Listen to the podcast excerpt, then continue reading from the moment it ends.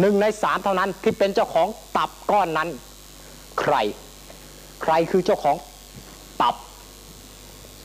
ส่งคำทายของท่านมายัง บริษัท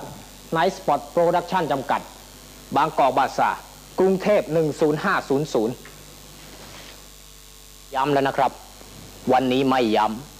ำ ท่านคงจำกันได้ดี ครับ สวัสดีครับ ท่านผู้ฟังทุกท่านนะครับ กลับมาพบกันอีกครั้งนะครับ กับรายการเป็นผู้เป็นคน 2.0 นะครับ สัปดาห์นี้นะครับ ต่อจากสัปดาห์ที่แล้วที่เราพูดถึงเกี่ยวกับอัลบั้มเพลงไทย 19 ชุดของค่ายเพลง Nite Spot นะครับ สัปดาห์นี้นะครับ ตามที่ผมได้กล่าวเอาไว้นะครับ เราจะมาพูดถึงเกี่ยวกับประวัติความเป็นมา แล้วก็ข้อมูลต่างๆที่น่าสนใจของบริษัท Nite Spot กันนะครับว่าบริษัทนี้เคยทำธุรกิจอะไรมาบ้าง มี case study ที่น่าสนใจอะไรเกิดขึ้นระหว่างตรงนี้ แล้วก็ที่สำคัญเลยก็คือ ท้ายที่สุดแล้ว Nite Spot เกิดอะไรขึ้นทำไมอยู่ๆหายไปเลยนะครับ วันนี้เราก็จะมาพูดถึงกันในประเด็นดังกล่าวนะครับ ซึ่งข้อมูลหลักๆ ที่ผมใช้ในการจัดรายการวันนี้ครับ ก็จะมาจาก 3 แหล่งหลักๆ ด้วยกันนะครับ ก็คือ 1. นิตยสารผู้จัดการฉบับเดือนเมษายนปี 2533 ที่ผมจะใช้เป็นตัวยืนพื้นหลักในการเดินเรื่องของพอดแคสต์ประจำวันนี้นะครับ แล้วก็จะมี บทสัมภาษณ์คุณอิทธิวัฒน์เพียรเลิศหนึ่งในผู้ก่อตั้งของ Nite Spot นะครับ จากนิตยสารบันเทิงคดี ประจำเดือนเมษายนปี 2533 เช่นกันนะครับ แล้วก็แหล่งข้อมูลที่ 3 ก็คือ รายการพอดแคสต์ไม่หลับไม่นอนของเว็บช่างคุย .com นะครับที่ผมได้กล่าวไปเมื่อสัปดาห์ที่แล้วว่า เป็นหนึ่งในรายการที่สร้างแรงบันดาลใจให้ผมอยากทำพอดแคสต์ตั้งแต่สมัยที่ผมอยู่มัธยมนะฮะนี้ก็ต้องขอขอบคุณทั้งทาง ผู้เกี่ยวข้องของทางไม่หลับไม่นอนด้วยทั้ง พี่หมอรัฐพี่หง แล้วก็ผู้เกี่ยวข้องทุกท่านนะครับ ที่จะทำรายการดังกล่าวขึ้นมาในตอนนั้น ซึ่งวันนี้เราก็จะมากล่าวเหมือนทำให้สมบูรณ์ขึ้นนะครับ จากเทปของพี่ๆที่ได้ทำเอาไว้ว่าข้อมูล Nite Spot เป็นอะไรยังไง ซึ่งแน่นอนว่าผมอาจจะไม่ได้ไม่ได้มีข้อมูลในส่วนของคนที่โตมาจากยุคนั้นไม่ได้จำได้ว่าเคยฟังคลื่นนั้นคลื่นนี้อะไรยังไง แต่เราก็จะพยายามทำให้มันสมบูรณ์ที่สุดก็คือเอาข้อมูลจากที่เราได้รับฟังจากคนรอบตัว มาประกอบกับ ข้อมูลที่เราหาได้ในเชิงประวัติศาสตร์นะครับ จากนิตยสารสื่อสิ่งพิมพ์ต่างๆ ซึ่งนอกเหนือจาก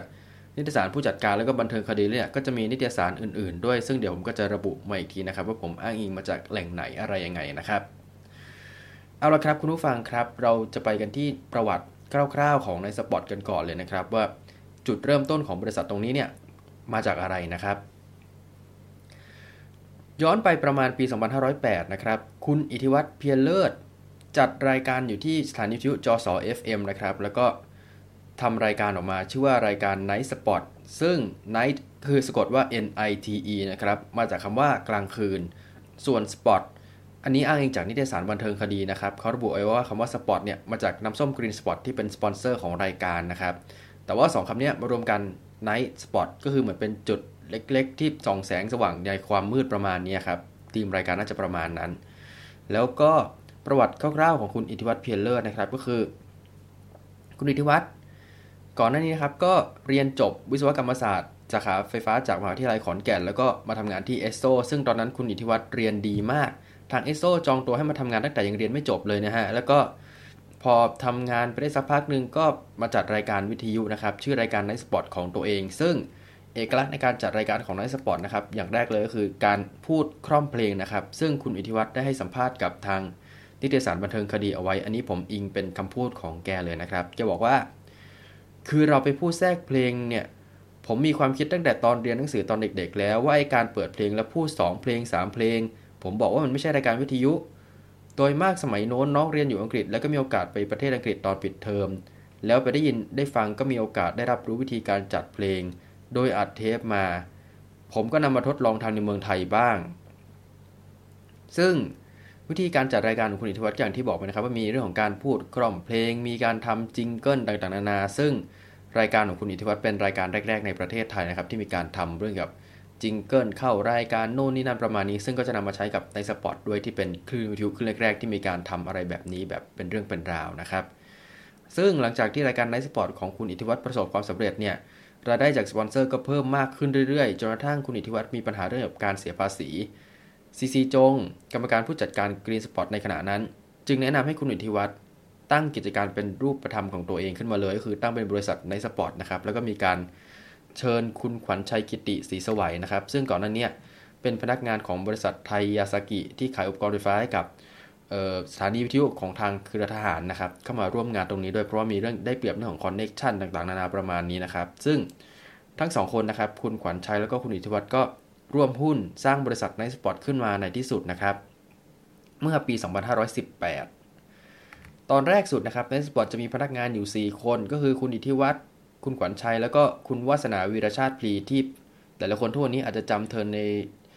บทบาทของดีเจขึ้นแคทเรดิโอนะครับ Radio Active แต่ว่าตอนนั้นก็เป็นหนึ่งในผู้ก่อตั้งในสปอตยุคแรกๆเลย ก็คือไม่เชิงผู้ก่อตั้งครับ เป็นหนึ่งในพนักงานยุคแรกๆ แล้วก็ทำหน้าที่ช่วยจัดรายการแล้วก็เป็นเลขานุการบริษัทอีกหนึ่งคนนะครับ ขณะที่คุณอิทธิวัฒน์ก็จะดูแลเรื่องของการผลิต ส่วนคุณขวัญชัยก็จะดูแลเรื่องกับการตลาด แล้วก็เรื่องอื่นที่เกี่ยวข้องนะครับ ซึ่งหนึ่งใน Key Success Factor ของทาง Night Spot ในยุคแรก ๆ เลยนะครับ ก็คือการเปิดเพลงนะครับ ซึ่งสิ่งที่คุณอิทธิวัฒน์สังเกตเนี่ยก็คือด้วยความที่คุณอิทธิวัฒน์จัดรายการมาเป็นเวลายาวนานนะครับ แกก็จะเห็นเทรนด์ว่าเพลงสากลที่ได้รับความนิยมในอเมริกานั้น ส่วนใหญ่จะฮิตในอังกฤษก่อนเป็นอันดับแรกนะครับ ฉะนั้นเมื่อคุณอิทธิวัฒน์มีน้องชายที่อังกฤษ ก็จะให้คุณเขาก็จะให้น้องชายครับส่งแผ่นเสียงมาให้เรื่อยๆนะครับซึ่งก็กลายเป็นวัตถุดิบในการเปิดเพลงในรายการ ซึ่งแน่นอนว่า Nite Spot ส่วนใหญ่ก็คือจะเปิดเพลงก่อนที่มันจะฮิตจริงๆซะอีกนะครับซึ่งก็เป็นจุดขายของ Nite Spot ตลอดระยะเวลาที่ทางบริษัททำคลื่นวิทยุณเวลานั้นนะครับช่วงทศวรรษที่ 70-80 เลย ซึ่งการที่คุณอิทธิวัฒน์จับเทรนด์ตรงนี้ได้เนี่ยทำให้ แต่ละคนมองว่าแบบเฮ้ยมันเป็นคลื่นวิทยุสำหรับคนที่ฟังเพลงฟังอะไรอย่างนี้จริง ๆ แล้วก็สามารถเปิดเพลงแล้วเปิดเพลงแล้วเหมือน เปิดเพลงฮิตก่อนที่มันจะฮิตนะฮะพูดง่ายๆประมาณนั้นนะครับ แล้วก็มีการคิดค้นช่วงใหม่ๆมาใช้ในรายการนะครับ ตลอดระยะเวลาตั้งแต่ช่วงปลายทศวรรษที่ 70 ถึง 80 เลยนะฮะก็คือมีการจัดรายการมีการเชิญศิลปินมาพูดคุยในรายการนะครับ อันนี้ก็จะเป็นในส่วนของรายการโลกสดด้วยเพลงนะครับ ทาง FM 100.5 ซึ่งเดี๋ยวผมก็จะกล่าวต่อไปนะครับ มีเรื่องแบบการบันทึกการแสดงสด ซึ่งสมัยนั้นเนี่ยไนสปอร์ตเป็นบริษัทเพียงไม่กี่บริษัทในประเทศที่มีเครื่องไม้เครื่องมีสำหรับการบันทึกเสียงการแสดงสดนะครับ ถ้าคุณไปหาปกเทปอัลบั้ม Grand X ชุดแสดงสดณโรงแรมแมนฮัตตันเมื่อปี 2523 มาได้ ด้านในเขาก็จะเขียนเลยว่าขอขอบคุณบริษัท Nite Spot ที่เอื้อเฟื้ออุปกรณ์มาให้สำหรับการบันทึกอะไรอย่างดังกล่าว เพราะว่าสมัยนั้นมันไม่มีบริษัทที่บันทึก เรื่องการแสดงสดอะไรประมาณนี้ แบบเป็นรูปเป็นธรรมเป็นรูปธรรมนะฮะซึ่ง Nite Spot ก็เป็นเจ้าแรก ๆ ที่ทำแบบนี้ มีเรื่องเกี่ยวกับการร่วมสนุกทางโทรศัพท์ ซึ่ง เท่าที่จำได้ครับ ทางพี่หมอรัฐได้เล่าไว้ในพอดแคสต์ไม่หลับไม่นอนนะครับ เรื่องเกี่ยวกับช่วงที่ให้โทรมาร่วมสนุกในรายการของคุณวัฒนาวิรชาติพีชื่อช่วงว่า 9 บาท 99 สตางค์ก็คือจะถามคำถาม ไม่ได้ถามแบบเออวันวันนี้วันอาทิตย์สีประจำวันอาทิตย์คือสีอะไรประมาณนั้นไม่ใช่นะฮะเขาจะถามแบบ ท้าทายกืนพอสมควร เช่นถามว่าวง Depeche Mode เนี่ย ชื่อ Depeche Mode เป็นภาษาฝรั่งเศส แปลว่าอะไรประมาณนี้หรือว่า ถามว่าเออวัน St. Patrick's Day มีที่มาอย่างไรหรือว่าเออถามแบบค่อนข้าง challenge พอสมควรประมาณนี้ครับ ซึ่งก็ถือว่าแปลกใหม่ในยุคนั้นเลยนะฮะ แล้วก็มีช่วงการแล้วก็สิ่งอื่นที่ Nite Spot ทิ้งไว้เป็นมรดกก็คือเรื่องของการจัดเพลง เพลงแจ๊สหรือเพลงที่กลุ่มผู้ฟังอาจจะไม่เยอะมากทาง Nite Spot ก็มีการทำอะไรตรงนี้ออกมา แล้วก็รวมไปถึงการรายการ American Top 40 ซึ่งรายการ American Top 40 ถ้าจำไม่ผิดออก FM 99 นะครับ ซึ่งเขาจะโปรโมทไว้ว่าวาสนาวิรชาติพลีจัดร่วมกับ Casey Kasem ซึ่งเรื่องจริงก็คือทางรายการนี้ครับ ในอเมริกาฮะเขาจะส่งเป็นแผ่นเสียงไปยังสถานีวิทยุในแต่ละรัฐแต่ละรัฐ แล้วก็ข้างในแผ่นเสียงเนี่ยก็จะมี เสียงพูดของคุณ Casey Kasem เสียง sound effect เสียงเปิดเข้าเพลง fade in fade out อยู่ในนั้นหมดแล้วนะครับ ซึ่ง Nite Spot ก็จะได้รับแผ่นเสียงมาจากทางผู้ผลิตรายการจากทางอเมริกาเลย แล้วก็คุณวาสนาก็จะแปลสดๆเลยนะครับ หลังจากที่คุณ Casey Kasem พูดแนะนำเพลงพูดตรงนี้ตรงนี้เสร็จประมาณนี้ครับ ซึ่งก็ถือว่าเป็นกิมมิคที่แปลกใหม่พอสมควรเลยในยุคนั้นนะครับ แล้วก็ อย่างที่บอกไปแล้วนะครับว่า ทางคลื่นของ Nite Spot เนี่ยก็จะมี jingle แบบเป็นรูปธรรมเข้ารายการ Radio Active ประมาณประมาณนี้ครับ ซึ่งผมก็หาฟังไม่ได้นะ เพราะว่ายังไม่มีใครเอาลงเน็ตลงอะไรประมาณนี้เลยนะครับ ถ้าเกิดท่านใดมีก็สามารถแบ่งปันมาได้นะครับ สิ่งที่เกิดขึ้นหลังจากที่ Nite Spot ใช้ Key Success Factor ในเรื่องของการเปิดเพลงก่อนที่มันจะมีกระแส แล้วก็ความคิดสร้างสรรค์ประมาณนี้ครับทำให้ Nite Spot กลายเป็นแหล่งรวมของคนที่ มีคุณภาพแล้วก็เป็นนักจัดรายการระดับตำนานทั้งนั้น เช่น คุณวินิตเลิศรัตนชัยจากรายการโลกสวยด้วยเพลงที่บอกไปเมื่อสักครู่นี้นะครับ คุณจิราพันธ์ลิมไทย คุณวิโรจน์ควันธรรม คุณธเนศวรากุลนุเคราะห์ คุณมัทรสโอสถานนท์แล้วก็คุณสรพันธ์จันทรักษ์แล้วก็อื่นๆอีกมากมายนะครับ แล้วก็ซึ่งทั้งหมดนี้เนี่ยก็จะกลายเป็นบุคลากร ปูชนียบุคคลของวงการสื่อสารมวลชนของประเทศไทยทั้งในเวลานั้น แล้วก็เวลาต่อมาด้วยนั่นเองนะครับ สิ่งที่ตามมาหลังจากที่ไนท์สปอร์ตทำ ตรงนี้ได้นะครับก็คือการเช่าเวลาแบบเป็นรูปธรรม ก็คือสมัยก่อนต้องเล่าว่าสถานีวิทยุในประเทศไทยเนี่ยมันจะไม่เหมือนทุกวันนี้นะฮะที่ค่ายเพลงค่ายหนึ่งไปเช่าเวลาสถานีวิทยุทั้งวันทั้งคืนประมาณนั้นยังไม่ใช่นะฮะสมัยนั้นก็จะเป็นประมาณว่ามีผู้จัดรายการไปเช่าเวลาจัดรายการประมาณ 1-3 ชั่วโมงต่อการเช่า 1 ครั้งประมาณนี้ครับยุคนั้นจะเป็นยุคที่ผู้จัดรายการไปเช่า เวลาจัดรายการเองก็มี วงดนตรีอย่างที่เคยเล่าไปแล้วตอนหลายเทปก่อนนะฮะว่า Grand X ชาตรีคีรีบูนแบรนดี้ก็จะไปเช่าเวลาจัดรายการที่เป็นของตัวเองก็มีเหมือนกัน แต่ว่าสิ่งที่ไนท์สปอร์ตทำก็คือ การเช่าคลื่นแบบยิงยาวเลยจนกระทั่งเหมือนเกือบจะ 24 ชั่วโมงจริงๆ ไม่น่า 24 ชั่วโมงหรอก จริงๆ ก็คือเหมือนประมาณแบบเช้าถึงกลางคืนเลย หรือว่าแบบกลางคืนตั้งแต่6โมงถึง 2 ทุ่ม 4 ทุ่มอะไรประมาณนั้นนะครับไนท์สปอร์ตก็เป็นเจ้าแรก ๆ ที่ทำแบบนี้ในประเทศไทยนะฮะ ซึ่งคลื่นวิทยุของไนท์สปอร์ตจะมีด้วยกัน 3 คลื่นนะครับ ที่ผมทราบข้อมูลตอนนี้เนี่ยก็คือ FM 94 FM 99 แล้วก็ 100.5 จริง ๆ ในนิตยสารผู้จัดการระบุเอาไว้ว่ามี FM 95 ด้วย แต่ว่าผมไม่ทราบข้อมูลนะครับ ว่าเปิดเพลงแนวไหนอะไรยังไง แต่ว่า FM ที่หลายคนจำได้มากที่สุดก็จะมี 3 คลื่นก็คือคลื่น 94นะคลื่น Night Spot ซึ่งก็จะเน้นเพลงจากฝั่งอังกฤษเป็นหลัก ถ้าเกิดไปยุคเอสดิสก็จะเน้นไปพวก New Romantic Synth Pop New Wave ประมาณนี้นะครับ แล้วก็ FM 99 ก็จะเน้นไปที่เพลงฮิตฝั่งอเมริกา ชื่อคลื่นว่าชื่อคลื่น Radioactive นะครับ แล้วก็ FM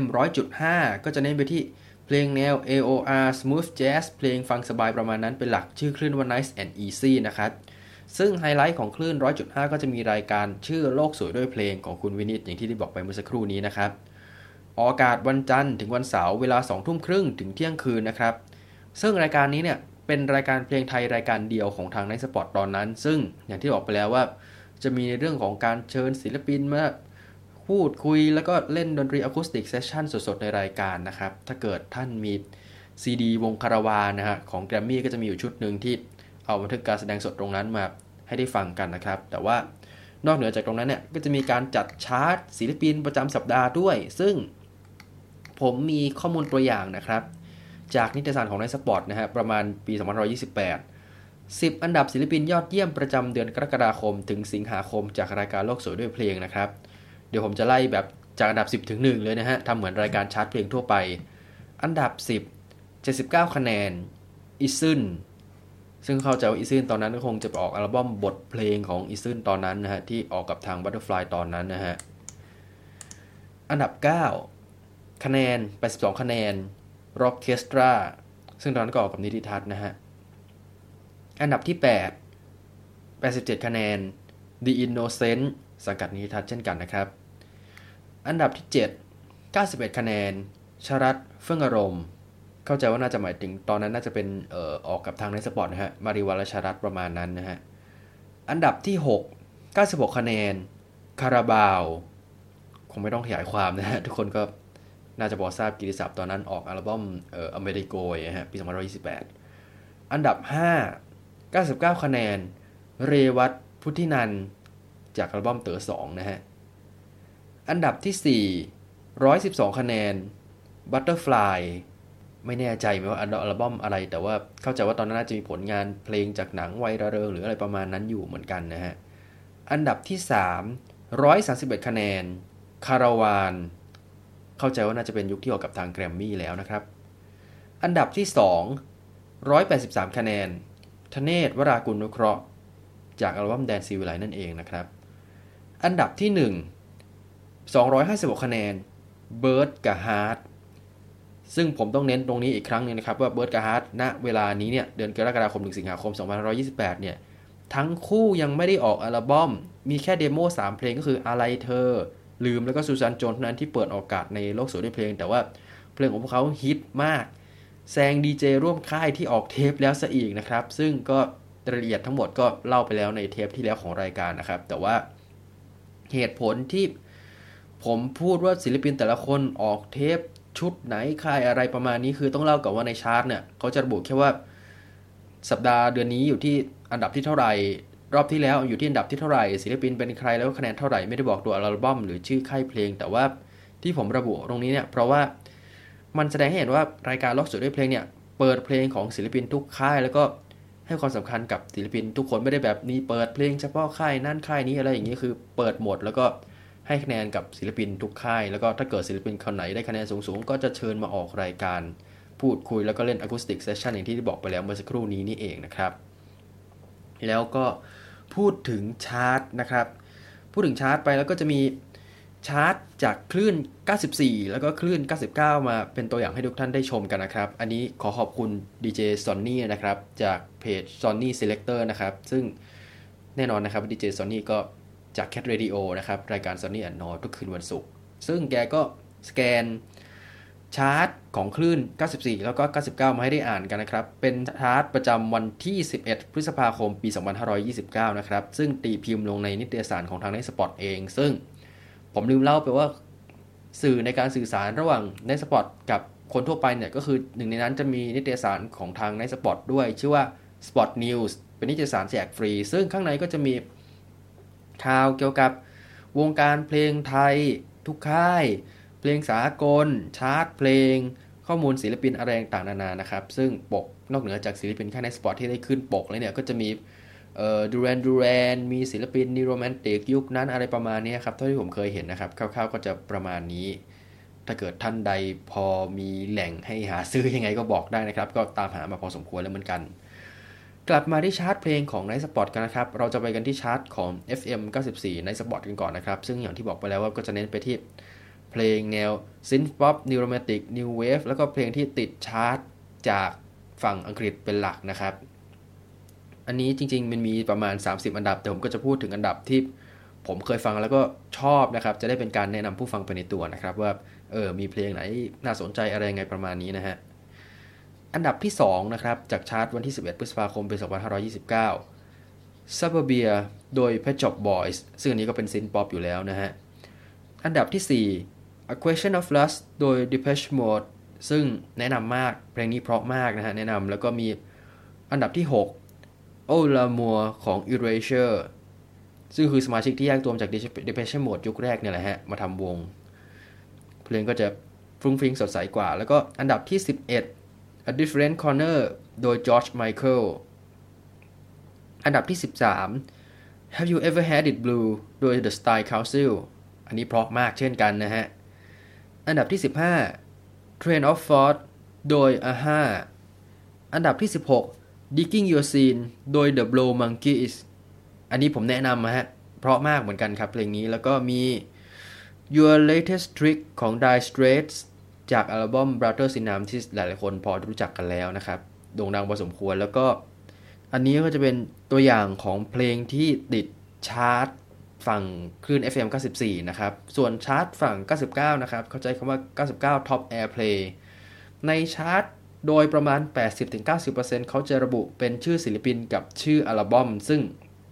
ผมก็เจอว่าทาง 99 เนี่ย น่าจะเล่นเพลง track อื่นๆ ที่ไม่ใช่ single promote อะไรประมาณนี้ด้วยครับ อาจจะเป็นกิมมิคอย่างหนึ่งของคลื่น แล้วก็จะมีบางส่วนที่เป็นชื่อศิลปินแล้วก็ชื่อซิงเกิลประมาณนี้ครับ คล้ายๆกันไป แล้วก็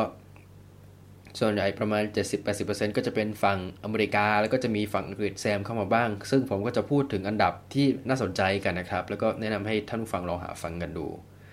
อันดับที่ 3 นะครับซาวด์แทร็กภาพยนตร์เรื่อง Pretty in Pink ซึ่งเพลงดีนะ แล้วก็หนังก็ดีด้วยเป็นหนึ่งในหนัง romantic comedy เพียงไม่กี่เรื่องที่ผมชอบนะ อันนี้แนะนำอันดับที่ 6 อัลบั้ม Please โดย Pet Shop Boys ซึ่งอย่างที่บอกแล้วนะครับว่าเป็นศิลปินอังกฤษเพียงไม่กี่วงที่ติดชาร์ตตรงนี้นะฮะ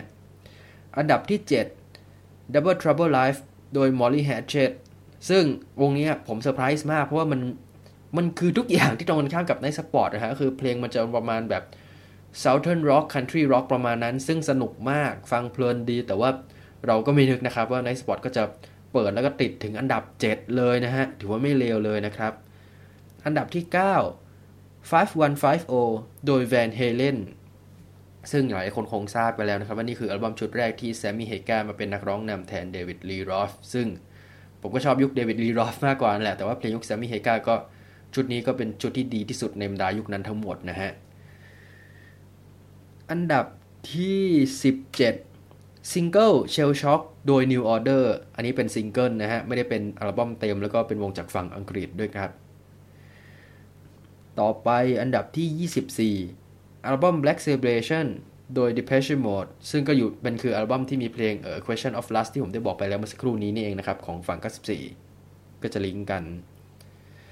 อันดับที่ 28 The Art of Noise featuring Duane Eddy อันนี้เป็นซิงเกิลเช่นกันนะครับ เป็นซิงเกิล Peter Gunn นะฮะ อันนี้ก็สนุกดีเอาเพลงแบบหนังทีวีเก่าๆมาทำใหม่ครับ เป็นเพลงเต้นรำก็สนุกดีนะครับ แนะนำ อันนี้คือตัวอย่างเพลงที่อยู่ในชาร์ตของทั้งสองฝั่ง ซึ่งผมคงไม่ได้มีเวลากล่าวถึงทั้งหมดนะครับ แต่จะกล่าวให้ฟังคร่าวๆว่ามีเพลงไหนที่น่าฟังรวมถึงทำให้ท่านพอเห็นบรรยากาศของชาร์ตทั้งสองฝั่ง แล้วว่ามีความแตกต่างอะไรกันยังไงประมาณนี้นะครับ ซึ่งทุกท่านก็น่าจะพอสังเกตแล้วนะฮะลำดับต่อไปครับ อีกธุรกิจหนึ่งที่ไนท์สปอร์ตทำออกมาแล้วก็กลายเป็นตำนานในยุคถัดมานะครับ ก็คือเรื่องของการจัดคอนเสิร์ต สิ่งที่ไนท์สปอร์ตทำก็คือการจัดคอนเสิร์ตให้กับศิลปินต่างประเทศในบ้านเรานะครับ ตั้งแต่ประมาณปี 2519 จนถึงประมาณปี 2527 28 ประมาณนี้นะครับ ซึ่งคอนเสิร์ตแรกของไนท์สปอร์ตเกิดขึ้นเพราะความบังเอิญล้วนๆนะครับ ก็คือคอนเสิร์ตของศิลปินชื่อว่าวง The Stylistics The Stylistics ถ้าเกิดคุณนึกไม่ออกนะครับ ลองไปหาเพลงอย่าง You Make Me Feel Brand New Star on a TV Show หรือว่า Na Na Is the Saddest Word ดูก็คือจะเป็นเพลงโซลช้าๆ ร้องเสียงสูงๆ ประมาณนั้นก็คือ จะเป็นเพลงที่เออฟังง่ายฟังเพลินประมาณนี้นะครับ ซึ่งคอนเสิร์ตนี้เนี่ย เกิดขึ้นเพราะว่าผู้จัดชาวมาเลเซียมีปัญหาไม่สามารถจัดคอนเสิร์ตได้ก็เลยมาให้ไนท์สปอตจัดนะครับ ซึ่งโดย detail โดยละเอียดเนี่ย คุณอิทธิวัตรเพียรเลิศได้บอกเล่ากับนิตยสารบันเทิงคดีเอาไว้นะครับว่าคอนเสิร์ตจริง ๆ แล้วของเราเริ่มเมื่อ 23 ปีที่แล้ว คอนเสิร์ตแรกก็คือคุณชัยยงอยู่ไนท์สปอตเหมือนกัน แกเป็นฝ่ายจัดเลี้ยงอยู่โรงแรมมโนรา โทรมาหาผมว่ามีแขกคนหนึ่งจากมาเลเซีย จะเอาวง Stylistics ต้องการจะคุยกับผม ให้ไปที่โรงแรมผม จัดเพลงที่ไนท์สปอร์ตเสร็จ ผมก็ไปหาแขกที่ชื่อนายสุไลมาน แหม มาถึงวิทยุในเมืองไทยฟังหมดแหละ เห็นว่ารายการไนท์สปอร์ตคิดว่าน่าจะโปรโมทคอนเสิร์ตได้ดีก็เลยมาชวนคุย น่าจะเอาวง The Stylistics มาเล่นในเมืองไทย ผมก็ฟังเงื่อนไขต่างๆ ก็ไปหารือ Green Spot ว่าช่วยสปอนเซอร์ได้ไหม Green Spot ก็เออ ไอ้วงนี้มันกำลังดังน่าจะลองดูโดยที่เราโปรโมทเอง คือเขาเห็นว่ารายการนี้ถ้าโปรโมทวง The Stylistics น่าจะมีคนมาดูพักโรงแรมมโนราก็เป็นอันว่าวง The Stylistics บังเอิญมันเกิดเหตุการณ์ 14 ตุลาคมพอดี ขณะที่เราขายบัตรหมดแล้ว จัดที่ดุสิตธานีเล่นดินเนอร์ ปรากฏว่านายสุไลมานที่นำวงมาเนี่ย เกิดที่มาเลเซียคนดูเผาสเตเดียม เกิดปัญหาแกก็ไม่สามารถจัดต่อได้ เราก็ต้องประสานงานกับสิงคโปร์โรงแรมไฮแอทเอาสไตลิสติกส์มาโดยตรง แล้วก็มาเล่นบัตรขายหมดเครื่องเสียงอะไร เราก็ทำของเราเองเสร็จแล้ว ตอนนั้นเรายังไม่มีระบบ PA หรือระบบเครื่องเสียงอะไร เมื่อเขาต้องการอะไรมาเราก็พยายามหาทางดิ้นรนทำโดยที่ว่า ผมเนี่ยทำห้องอัดเสียงอยู่ แล้วตอนนั้นกับนายโรเบิร์ตนิวตันเขาก็มาเล่นกับวงดนตรีอยู่ที่สยามเป็นผับ แล้วก็มีคนอังกฤษชื่อนายโรเบิร์ตมาตีกลองแล้วก็ไม่ยอมกลับ เขาบอกจะมาทำเรื่องอัดเสียงโฆษณา เราก็เลยมาอยู่ห้องอัดของไนท์สปอร์ตเรา เราก็หารือว่าจะทำอย่างไรพอดี มีเด็กที่ติดตามมาคือคุณจอม ตอนนี้อยู่สีสยาม จอมนรงวรบุตร เราก็เรียกมาว่าเฮ้ย จะทำคอนเสิร์ตเราทำยังไง ก็นั่งคิดว่าจะเอาอะไรบ้างก็ไปซื้อเอาที่ห้าง แล้วก็มาจัดที่ดุสิตธานี มีออเคสตราด้วยตอนนั้น ขายบัตรหมดแต่เช้า แล้วแต่ว่า ต้องรอให้เลิกใช้เขาเรียกเคอร์ฟิวไม่งั้นก็จัดไม่ได้ เขาเลิกเคอร์ฟิวพอดี ก็จัดคอนเสิร์ตแรก อันนี้ก็คือข้อมูลที่คุณอิทธิวัตรเล่านะครับ แต่ว่าข้อมูลมีอยู่ประเด็นหนึ่งที่ข้อมูลที่คุณอิทธิวัตรเล่ากับในผู้จัดการระบุไม่เหมือนกันนะครับ คือปีที่จัดคอนเสิร์ต คุณอิทธิวัตรระบุว่ามีเหตุการณ์ 14 ตุลา แต่ว่าในนิตยสารผู้จัดการระบุนะครับว่าเป็นเหตุการณ์ 6 ตุลานะครับ แต่ว่าเท่าที่ หาหลักฐานอื่นๆเอานะครับ เข้าใจว่าคอนเสิร์ตเนี่ยน่าจะเกิดขึ้นประมาณปี 2519 เป็นหลัก เพราะว่าหลังจากนั้นก็มีเคสเรื่องเกี่ยวกับวงดนตรีอีกวงหนึ่งที่มีปัญหานะครับในเรื่องของการจัดแสดงแล้วก็กลายเป็น case study ของทางไนท์สปอตนะครับก็คือเชอร์เบตซึ่งก็จัดในเวลาไม่นานหลังจากนั้นประมาณปี 2520นะฮะก็เลยเข้าใจว่าน่าจะเป็นปี 2519 ที่เกิด case study เกี่ยวกับวง Stylistics ที่มาเล่นโดยบังเอิญนะครับแต่ว่าจากความสำเร็จของคอนเสิร์ตนี้เนี่ย ทำให้คุณอิทธิวัตรและขวัญชัย ได้รู้จักกับวิมลเตชะไพบูลย์และชัยยงนนทสุดอีกด้วย เคสของคุณชัยยงก็คืออย่างที่บอกไปแล้วนะครับว่าทำงานอยู่ที่โรงแรมมโนราตอนนั้น แล้วก็ติดต่อเรื่องให้มาแสดงสดอะไรต่างๆจนกระทั่งได้ connection แล้วก็ได้มาร่วมงานกับไนท์สปอร์ตในตำแหน่งกรรมการรองผู้จัดการในเวลาต่อมานะฮะ ส่วนคุณวิมลเตชะไพบูลย์นะครับ ก็คือรู้จักกับคุณชัยยงอยู่แล้ว แล้วก็ตอนนั้นคุณวิมลกำลังจะนนำเบียร์คลอสเตอร์ออกมา สู้กับเบียร์สิงห์ตอนนั้นในเบียร์ในเมืองไทยก็จะมีแค่เบียร์สิงห์หลักๆ เจ้าเดียวตอนนั้นนะครับ แต่ว่าคุณวิมลก็จะนำตัวเบียร์คลอสเตอร์ออกมาแข่งขันด้วยนะครับ แต่ว่าตอนนั้นเนี่ยไนท์สปอตยังไม่ได้มีเรื่องกับทำแผนโปรโมชั่นทำอะไรเงี้ยก็เลยดึงวิมลกับคลอสเตอร์เข้ามา ซึ่งวิมลก็เห็นความสำเร็จของไนท์สปอตที่เข้ามา tie-in ในรายการจนกระทั่งส่งผลต่อยอดขายสินค้านะครับ ก็เลยทำการตลาดสื่อสารประชาสัมพันธ์เรื่องกับเบียร์คลอสเตอร์ในรายการด้วย ซึ่งเอกลักษณ์ตอนนั้นคือ ทุกครั้งที่ยินเสียงดีเจไนท์สปอตจะต้องมีเสียงเพลงโฆษณาคลอสเตอร์เข้ามาประจำด้วยนะครับ แล้วก็มีการตั้งชื่อช่วงในรายการบางทีก็สอดคล้องกับเบียร์คลอสเตอร์ตรงนี้ด้วย เช่น ช่วงที่มีการเปิดเพลงเต้นรำแนวเอ่อ post disco digital light soul electric ประมาณนั้นนะครับ ก็จะมีชื่อช่วงว่า Kloster dancing special ครับ จัดที่คลื่นของเครือไนท์สปอตในเวลานั้นด้วยนะฮะ ก็เป็นตัวอย่างการทำ tie-in เรื่องสินค้าแล้วก็ แนะนำสินค้าใหม่ผ่านกลุ่ม target group ที่ชอบฟังเพลงนั่นเองนะครับซึ่งเอาเข้าจริงแล้วเนี่ยคุณวิมลก็มีหุ้นในไนท์สปอตด้วย แต่ว่าเป็นจำนวนไม่มากคือเป็นผู้ถือหุ้นส่วนน้อยแล้วก็เป็นผู้ทำรำรายใหญ่ซะมากกว่านะครับ ส่วน case study ที่ผมได้บอกไปแล้วเมื่อสักครู่เนี่ยครับที่บอกเป็นตำนานไปแล้วเนี่ยก็คือเคสของวงเชอร์เบตนะครับเคสของเชอร์เบตก็คือเป็นวงป๊อปจากออสเตรเลีย ซึ่งหลายคนก็คงจะพอจำได้จากเพลงฮิตอย่าง Howzat หรือว่า Still in Love with You ประมาณนี้ครับ ซึ่งเป็นวงที่คนไทยชอบมากเผลอๆดังกว่าในออสเตรเลียจริง ๆ อีกนะครับ ซึ่ง case study ตรงเนี้ยที่ผมบอกก็คือการจัดคอนเสิร์ตมีปัญหาครั้งแรกก็คือ เป็นพวกเขาเป็นวงวัยรุ่น เป็นเพลงป๊อปร็อกสนุกสนุกแต่ว่าไนท์สปอตกลับเอาไปจัดที่โรงแรมหรูหราแห่งหนึ่ง ขายบัตรในราคาค่อนข้างสูง แล้วก็ไปจัดในวันปีใหม่ทำให้งานค่อนข้างงานขาดทุนพอสมควรเลย ซึ่งคุณอิทธิวัฒน์ก็เล่าเอาไว้ในนิตยสารบันเทิงคดีเอาไว้นะครับว่า เชอร์เบตนี้เราจัดครั้งแรกที่โรงแรมไฮแอทแล้วก็จัดปีใหม่ คริสต์มาสปีใหม่ ปรากฏว่าคนมาดู 100 กว่าคน เจ๊งมากที่สุดเลยจนแทบว่าบริษัทเราคือปวดหัวเลย เพราะว่าเราเอาเครื่องมือมาหมดเล่นที่ไฮแอทเราก็กะว่า ตั้งแต่วันนั้นเราจำมาได้ว่าถ้าเกิดปีใหม่ คริสต์มาสจะได้ไปจัดเลย มันไม่มีคนมาดู แต่ว่าผมเนี่ย ไม่ใช่ว่าวงมันผิดพลาดหรอก วงมันดีจะตายเราได้เห็นแล้วเนี่ย เครื่องมือเอามาหมด แต่มันผิดที่ ผมบอกว่ามันเจ๊งไปแก้ตัว โดยบอกว่าอีกหนึ่งเดือนข้างหน้าให้กลับมาเล่นใหม่เขาก็ต่อรองเป็น 6 เดือน ผมบอกไม่เป็นไร 6 เดือนก็ 6 เดือน แล้วผมก็จัดรายการ ผมก็โปรโมทเชอร์เบตอย่างเดียว เสร็จแล้วก็ให้กลับมาเนี่ยเขาก็จะไปเล่นที่อเมริกา ผมบอกว่ามาเล่นที่อินดอร์สเตเดียมหัวหมาก แล้วเราก็บอกกับเชอร์เบตว่าช่วยหน่อยคราวที่แล้วขาดทุนเยอะ คราวนี้เราก็ต้องมีไฟ มีอะไรครบสูตร ก็เป็นจุดกำเนิดของคุณเอกชัย Lighting คือเชอร์เบตส่งไฟมาเป็นไฟที่ต้องเล่น ผมได้รับตัวอย่างผมไฟผมก็บอกว่า เอจะทำอย่างไรดี พอดีเขาบอกว่ามีนายเอกชัยออกจากฮาวายเฟอร์นิเจอร์ชอบทำไฟ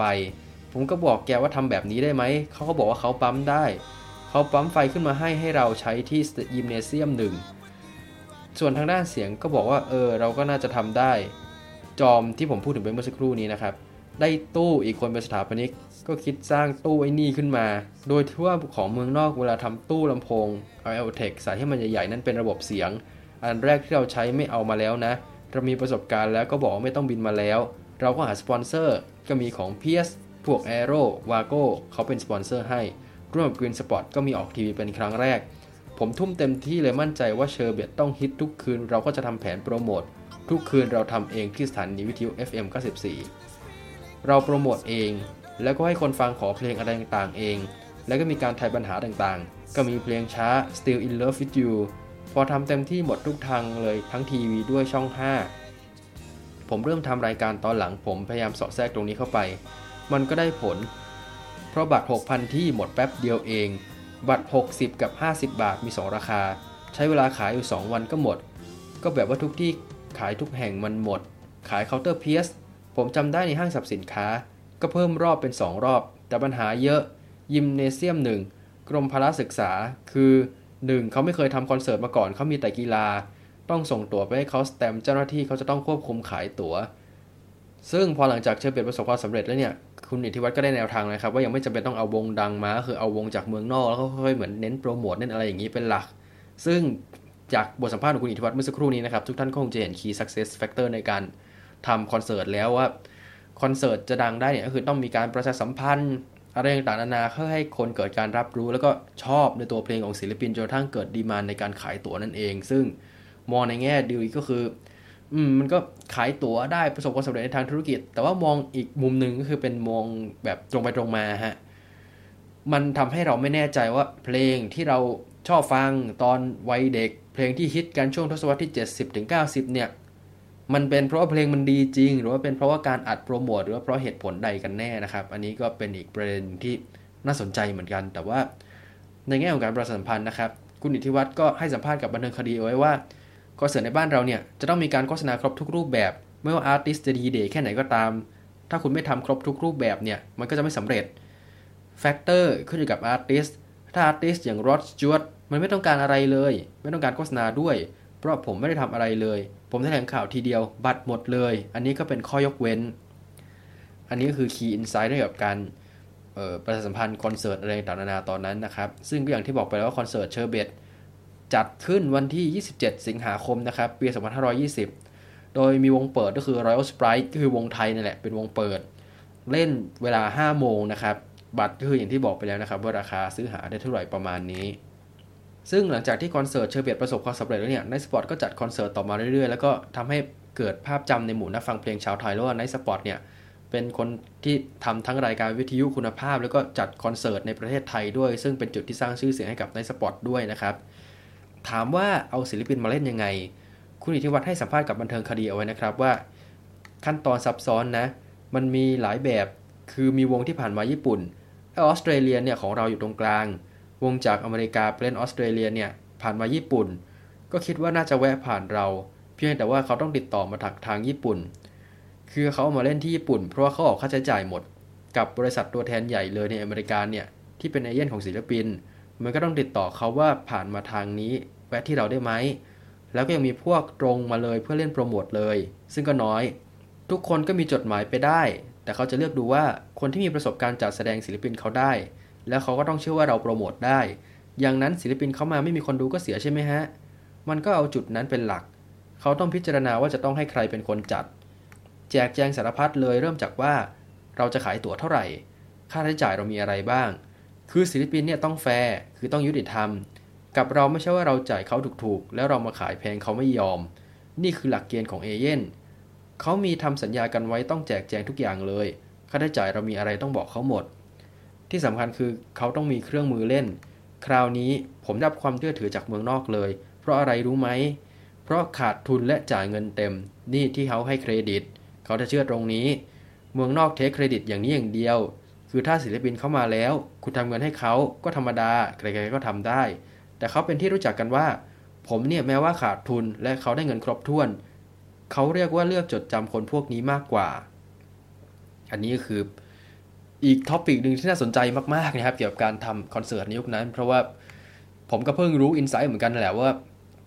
สิ่งเหตุผลในการที่บริษัทเมืองนอกเนี่ยหรือวงเมืองนอกจะเลือกมาทำแสดงสดโดยผ่านบริษัทเมืองไทยเนี่ยเหตุผลมันไม่ใช่แค่ว่าแบบเออแสดงแล้วบัตรขายได้อะไรต่างๆนานาแต่ว่าเป็นเรื่องเกี่ยวกับ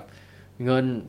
ผลประโยชน์ที่จะได้รับหรืออะไรประมาณนี้ด้วย ซึ่งก็เป็นอีกประเด็นที่น่าสนใจเกี่ยวกับวงการคอนเสิร์ตในยุคนั้นเลยนะครับ จากข้อมูลเท่าที่ผมรวบรวมมาได้นะครับไนท์สปอตเคยเอาศิลปินหลาย ๆ วงมาเล่นในบ้านเรา ซึ่ง ผมก็จะพูดถึงวงที่พอมีหลักฐานนะครับ ว่ามาเล่นช่วงไหน อะไรยังไงมีเรื่องราวประทับใจอะไรกันบ้างนะครับ ซึ่ง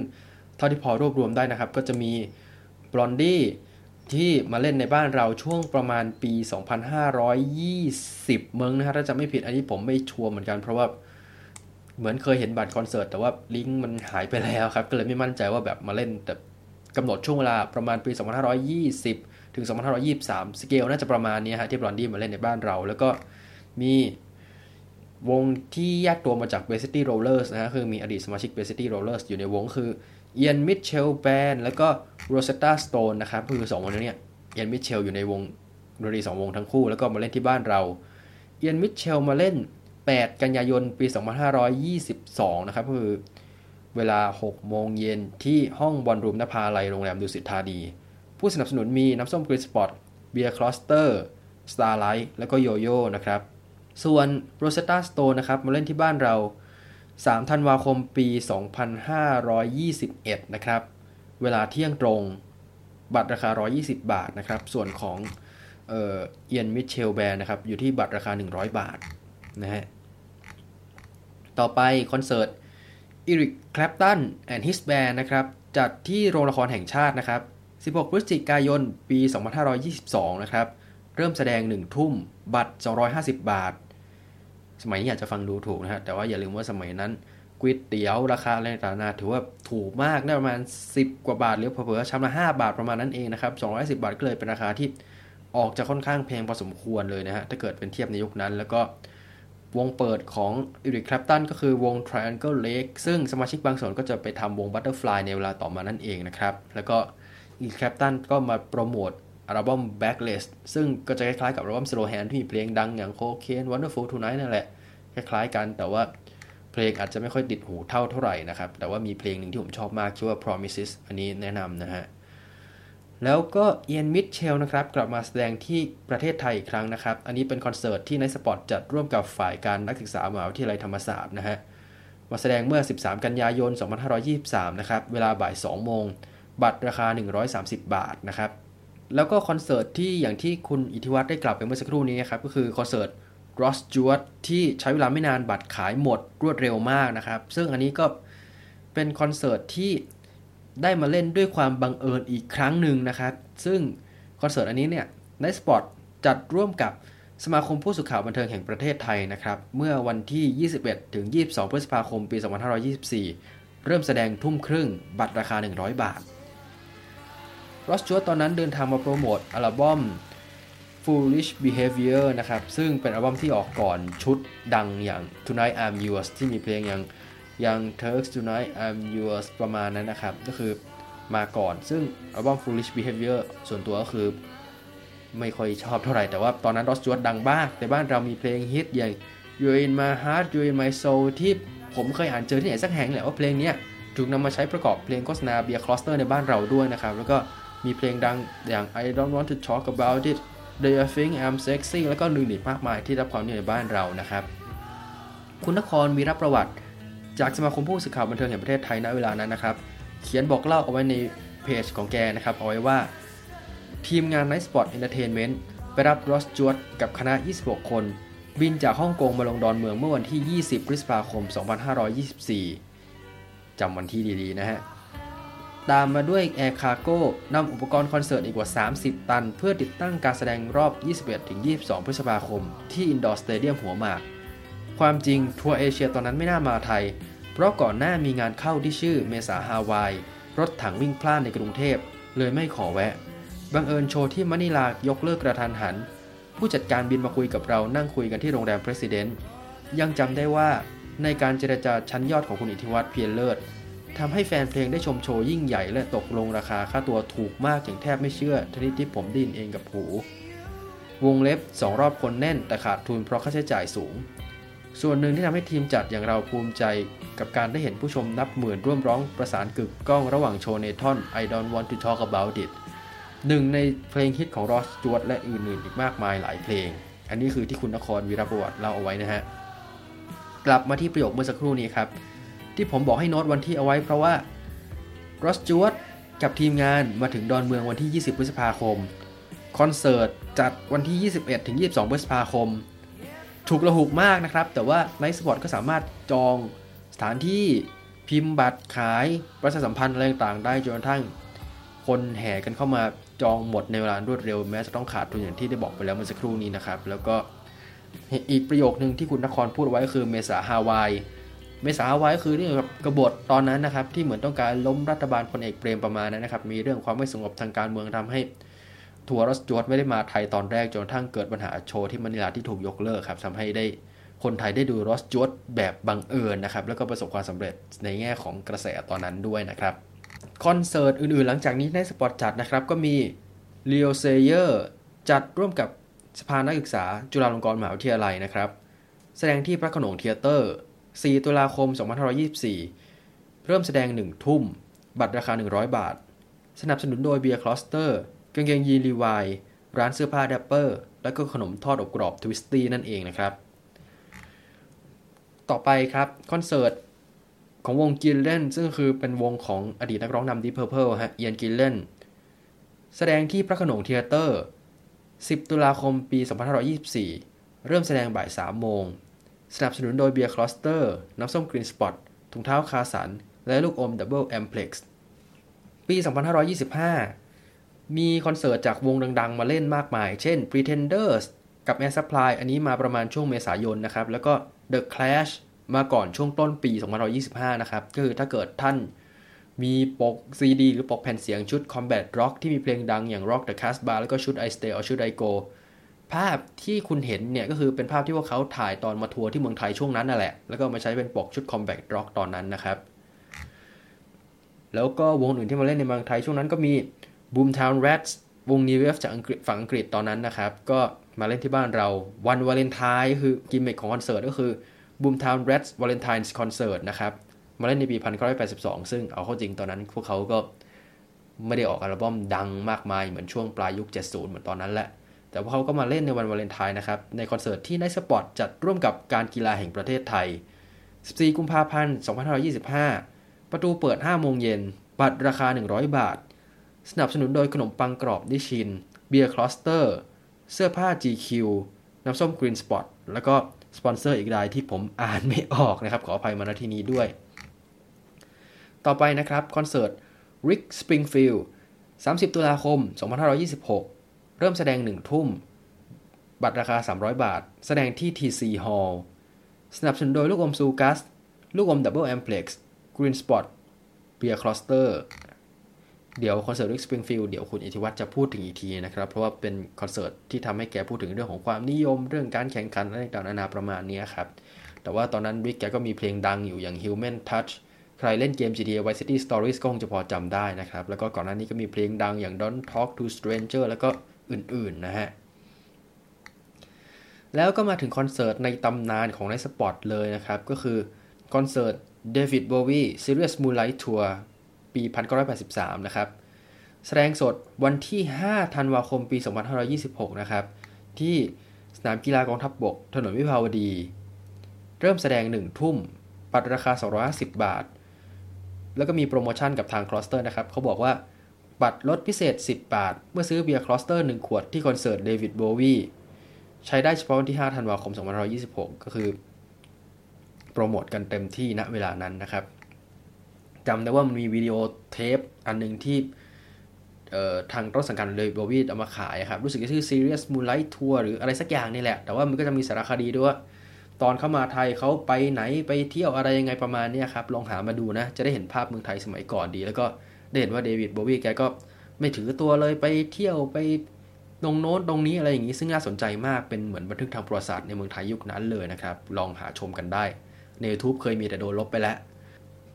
แล้วก็เดี๋ยวเรื่องของคอนเสิร์ตในสปอตก็จะทำหลังจากนี้อีกเรื่อยๆ แต่ไม่เป็นไม่ได้เป็นวงสเกลใหญ่แบบนี้แหละ แต่เดี๋ยวจะเล่าให้ฟังอีกทีว่ามันเกิดอะไรขึ้นทำไมคุณอิทธิวัฒน์เพียรเลิศถึงต้องเออไม่ได้จัดคอนเสิร์ตแบบเมื่อก่อนอีกนะครับ แล้วก็หลังจากนั้นก็จะมีเรื่องของวงต่างๆ ในประเทศไทย จริงๆ มันมีวงอีก 2 วงนะ ที่ผมไม่ไม่มั่นใจว่า Nite Spot เป็นคนจัดหรือเปล่าก็คือ Depeche Mode ที่มาแสดงในเมืองไทยปี 2526 กับคาจากูกูที่มาเล่นเมืองไทยปี 2527 Depeche Mode มาเล่นในเมืองไทยที่โรงแรมดุสิตธานี บรรยากาศของคนที่เคยไปคอนเสิร์ตก็คือพี่หมอรัฐจากรายการไม่หลับไม่นอนนะครับเคยเล่าเอาไว้ว่า เป็นคอนเสิร์ตวง synth-popต่อหน้าหลายแขกหลายคนที่นั่งทานโต๊ะจีนกันอยู่ ซึ่งบรรยากาศหลุดโลกมากคือเป็นวง synth-pop ตอนนั้นมาโปรโมทซิงเกิล Get the Balance Right อะฮะแต่ว่าคนดูก็นั่งกินโต๊ะจีนนั่งอะไรไป ซึ่งก็บรรยากาศแปลกพอสมควรเลย แล้วก็อีกวงหนึ่งที่มาเล่นตอนนั้นก็คือ Kajagoogoo มาเล่นที่ Flamingo Discotheque ปี 2527 นะครับ ตอนนั้น Limahl นักร้องนำจากชุดแรกที่ดังๆ ก็ไม่ได้อยู่แล้วสองคอนเสิร์ตนี้ผมไม่แน่ใจว่า Nite Spot เป็นผู้จัดหรือเปล่านะครับ แต่ว่ามีโอกาสเป็นไปได้สูง เพราะว่าเป็นวงที่ค่อนข้างนอกกระแสพอสมควรเลยในยุคนั้นนะฮะ โอเค พูดมาเหนื่อยขนาดนี้แล้ว เดี๋ยวพักโฆษณาสักครู่นะครับ เดี๋ยวกลับมาฟังรายการกันต่อนะฮะ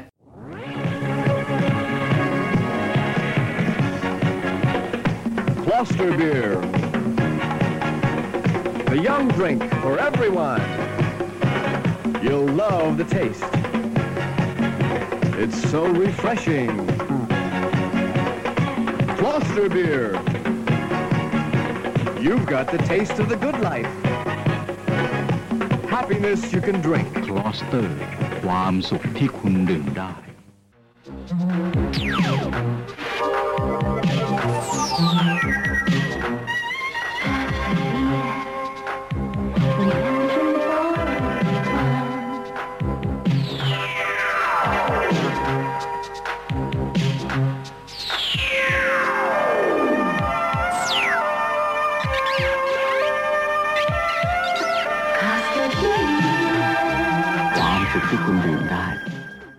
ครับที่ท่านได้ฟังไปเมื่อสักครู่นะครับก็คือโฆษณาของเบียร์คลอสเตอร์นะครับทั้ง 2 ชุดด้วยกันก็คือจริงๆ ถามว่าทำไมไม่เอาโฆษณาของ Green Spot มา Green Spot มีโฆษณาที่ดังมากในช่วงทศวรรษที่ 80 นะครับ แล้วก็หลายๆคนก็จะพูดเป็นเสียงเดียวกันว่าได้ดูโฆษณาตัวนี้ครั้งแรก ระหว่างพักโฆษณารายการเพชฌฆาตความเครียดของไนท์สปอตเองซึ่งเดี๋ยวผมก็จะพูดต่อไปนี่แหละ โฆษณาดังกล่าวคือจะเน้นการเล่าเรื่องด้วยภาพเรื่องของอากาศร้อนดื่ม Green Spot สดชื่นประมาณนี้ซึ่ง art direction สวยมาก แต่ว่า มันมีแต่เพลงประกอบเป็นหลักกลัวว่าเอามาตรงนี้คนฟังอาจจะนึกภาพไม่ออกนะครับ แต่ว่าโฆษณาคลอสเตอร์2ตัวตะกี้เนี่ยก็คือเป็นเอามาให้ฟังเป็นเหมือนตัวอย่างเรื่องของการสื่อสารประชาสัมพันธ์อะไรประมาณนั้น ซึ่งตัวที่ 2 ที่ดนตรีมันยาวๆเลยเนี่ยโฆษณาจะเดินเรื่องประมาณว่าแบบ มีฝรั่งเดินไปเดินมาเดินเรื่องในโลกยุคอนาคตประมาณนั้นที่แขกเครือดังดื่มเบียร์คลอสเตอร์กันนะครับประมาณนั้น ซึ่ง เบียร์คลอสเตอร์เดี๋ยวผมเล่าเกร็ดคร่าวๆ ตรงนี้สั้นๆ ระหว่างพักก่อนที่จะไปฟังเรื่องกับไนท์สปอร์ตกันต่อนะฮะ เบียร์คลอสเตอร์ตรงนี้สำหรับคนที่เกิดไม่ทันก็คือเป็นเบียร์พรีเมียมจากเยอรมันที่คนเยอรมันไม่รู้จักแต่ดังในเมืองไทยมากก็คือ อย่างที่บอกไปแล้วว่า ทางตระกูลเตชะไพบูลย์แล้วก็คุณสมพงษ์อมรวิวัฒน์ที่หลายท่านอาจจะรู้จักจากวงการการเมืองในปัจจุบันมากกว่านะครับ ก็คือตอนนั้นเนี่ยบริษัทไทยอมฤตบริวเวอรี่ตัดสินใจนำเบียร์เนี่ยเข้ามาชนกับเบียร์สิงห์ที่เป็นเจ้าตลาดอยู่ตอนนั้น ผลที่ตามมาก็คือ สามารถต่อสู้ได้อย่างสมน้ำสมเนื้อ แล้วก็มี Market Share สูงสุดอยู่ที่ประมาณ 10%ของตลาดเบียร์ทั้งหมด ซึ่งก็ถือว่าไม่ธรรมดาเลยนะฮะ แล้วก็มีอย่างที่บอกไปแล้วมีการประชาสัมพันธ์กับไนท์สปอตบ่อยๆ ลงโฆษณา tie-in ตรงนั้นตรงนี้แล้วก็อย่างที่เห็นไปเมื่อสักครู่นี้นะครับ ว่าเป็นสปอนเซอร์คอนเสิร์ตหลายๆ ครั้งของไนท์สปอตเลยนะฮะ แต่ว่าเบียร์คลอสเตอร์หายไปไหนเกิดอะไรขึ้น หาอ่านได้นะครับที่เว็บไซต์ brandinside.asia นะครับเป็นบทความที่น่าสนใจมากก็คือพูดเร็วๆตรงนี้แล้วเคยมีเรื่องกับเศรษฐกิจ การแข่งขันทางธุรกิจ การเมืองแล้วก็หลายๆปัจจัยนะครับที่ส่งผลให้แบรนด์คลอสเตอร์หายจากศูนย์ไปจากประเทศไทยนะครับ ก็หาอ่านกันได้นะครับ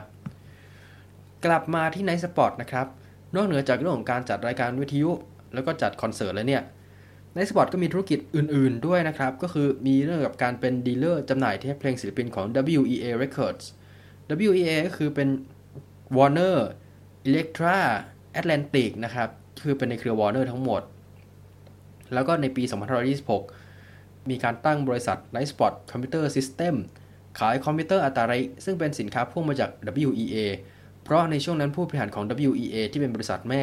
มองการตลาดของเทปเพลงกับคอมพิวเตอร์นั้นเหมือนเป็นธุรกิจขายซอฟต์แวร์ที่น่าจะได้เหมือนกัน จึงน่าจะไปด้วยกันได้ ฟังอีกครั้งหนึ่งนะฮะ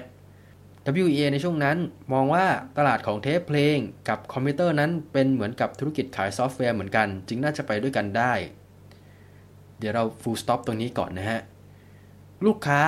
ของเทปเพลงในยุคนั้น ถ้าเกิดเป็นเทปเพลงไทยป๊อปอะไรพวกนี้ก็คือวัยรุ่น กลุ่มเด็กมปลาย กลุ่มวัยรุ่นวัยเรียนหนังสืออะไรประมาณนี้เป็นหลักหรือวัย first jobber ประมาณนั้น ส่วนคอมพิวเตอร์ยุคดังกล่าว ถ้าท่านนึกไม่ออกนะครับ Google คำว่า Atari 800 หรือ Atari 800อะครับ สิ่งที่ท่านจะเห็นก็คือเป็นคอมพิวเตอร์ก็คือจะเป็นคีย์บอร์ด แล้วก็เอาไปต่อกับจอทีวียุคนั้น ซึ่งกราฟิกมันก็ไม่ได้ดีมากอะไร คือพูดง่ายๆคือกราฟิกมันไม่ smooth เหมือนเครื่อง Famicom ที่ทุกท่านรู้จักกันนะฮะ กราฟิกมันค่อนข้างแย่กว่า เน้นเรื่องของการพิมพ์งานทำโปรแกรมเขียนโน่นเขียนนี่พิมพ์โปรแกรมภาษีคีย์เอกสาร แล้วก็จริง ๆ ก็คือเล่นเกมด้วยด้วยแต่อย่างที่บอกไปแล้วกราฟิกมันก็ไม่ได้ดีเท่าไหร่ แล้วก็ราคาต่อเครื่องถือว่าค่อนข้างสูง พอสมควรในยุคนั้น ผมเลยรู้สึกว่าแบบtarget group ของเทปเพลงกับเครื่องคอมพิวเตอร์ home computer ยุคนั้นเนี่ยมันไม่น่าใช่นะ เรารู้สึกว่าเป็นนโยบายของ WEA ที่ค่อนข้างแปลกพอสมควร แล้วก็ไม่แน่ใจว่าตอนนั้นเขานึกอะไรอยู่นะครับ ถึงได้มาทำตลาดคอมพิวเตอร์ในบ้านเรา ซึ่งจริงๆ ยุคนั้น Atari ก็มีเครื่องเล่นเกมขายด้วยแหละ คือ Atari 2006 หรือ Atari 2600 แต่ว่าตามประวัติแล้วเนี่ย เท่าที่ทราบคือในเมืองไทยไม่มีขายในยุคนั้นนะครับ ถ้าท่านอยากได้ก็ต้องไปซื้อมาจากต่างประเทศอะไรอย่างนี้อีกที อันนี้ที่มีผู้รู้จักเล่าให้ฟังอีกทีนะครับ เกี่ยวกับอัตาริในยุคนั้น ถ้าเกิดท่านอยากเห็น โฆษณาของบริษัท Night Spot Computer System นะครับจำได้ว่ามันจะมีนิตยสารชื่อบ้านในฝันหรืออะไรประมาณนี้ครับราวๆปี 2526 ถึง 2527 ผมเคยเจอที่ห้องสมุดโรงเรียนเมื่อก่อนนะ ลองไปหาดูได้นะครับ ถ้าเกิดท่านใดอยากเห็นโฆษณาในสปอตขายคอมพิวเตอร์ฮะแปลกดีเหมือนกัน แล้วก็นอกจากนี้นะครับก็มีการเปิดร้านขายแผ่นเสียงนะครับ ชื่อ Nite Spot Shop ผมจำไม่ได้แล้วว่ามันอยู่ตรงไหน ถ้าจำถ้าไม่ใช่สยามเซ็นเตอร์คือราชดำริอาเขตซึ่งก็คือสถานที่จัดรายการวิทยุของคลื่นเพลง Night Spot ตอนนั้นนะฮะ ซึ่งก็อย่างที่บอกไปแล้วว่า Night Spot ตอนนั้นก็สร้างความฮือฮามีจัดรายการวิทยุที่ราชดำริอาเขตคือเป็นเหมือนห้างสรรพสินค้าประมาณนั้น คือเป็นกิมมิคที่แปลกใหม่พอสมควรในยุคนั้นนะครับ แล้วก็ปี 2531 Night Spot ตั้งบริษัท The New I Mention Group หรืออีกชื่อหนึ่งก็คือ Night Spot Holiday ที่รับจัดนำเที่ยวประมาณนี้ครับ ทีนี้ก็มาถึงอีกธุรกิจหนึ่งของ Night Spot ที่หลายๆคนอาจจะจำกันได้นะครับ ก็คือเรื่องกับรายการทีวีนะฮะ รายการทีวีของ Night Spot จุดกำเนิดก็คือมาจากปี 2527 เป็นต้นมา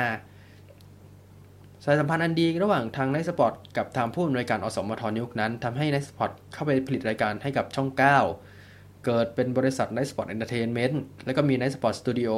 ซึ่งเป็นโรงถ่ายทำวิดีโอ แล้วก็รายการโทรทัศน์แถวคลองประปานะครับ รายการของ Night Spot มีอะไรบ้าง เริ่มกันที่รายการเพลงก่อนเลยแล้วกันนะครับ ก็จะมีรายการ Galaxy of Stars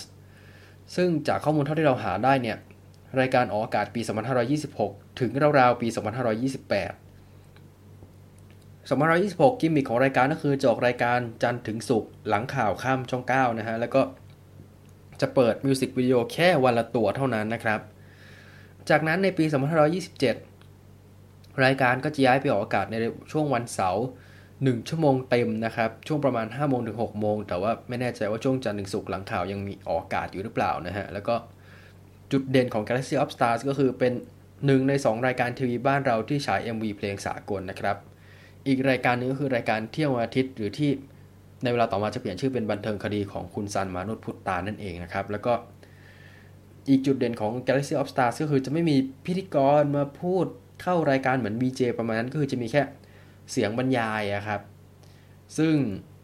ผมเคยดูคลิปคลิปหนึ่งเสียงบรรยายน่าจะเป็นของคุณสรพันธ์จันทรัตน์นะครับ พูดนำเข้าเพลง Plus the Duchy ของ Musical Youth ซึ่งก็เป็นเพลงดังพอสมควรในบ้านเราตอนนั้นนะครับเป็นเพลงเรกเก้ของศิลปินเด็กจากฝั่งอังกฤษลงไปนั้นคือความน่ารักของเด็กๆ ที่ยังประทับใจคุณทุกคนนะคะ คณะ Musical Youth ในเพลง Pass the Duchy ค่ะ คุณจะติดตามรายการ Galaxy of Stars และการแสดงของศิลปินที่คุณชื่นชอบได้ใหม่นะคะคืนวันแล้วก็อีกรายการหนึงของ Night Spot ที่ทุกคนจำได้คนที่โตยุคนั้นจำได้แน่นอนก็คือเพชฌฆาตความเครียดนะฮะเพชฌฆาตความเครียดสำหรับคนที่ไม่เคยดูหรือนึกภาพไม่ออก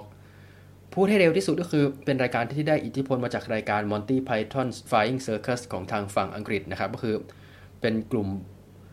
ผู้ชายหลายคนออกมาทำเล่นมุก แสดงตลกแบบเน้นคำพูด เน้นสถานการณ์ที่แปลกประหลาดไม่เหมือนใครนะเวลานั้นคือต้องเล่าก่อนว่ารายการตลกในบ้านเราตอนนั้นน่ะ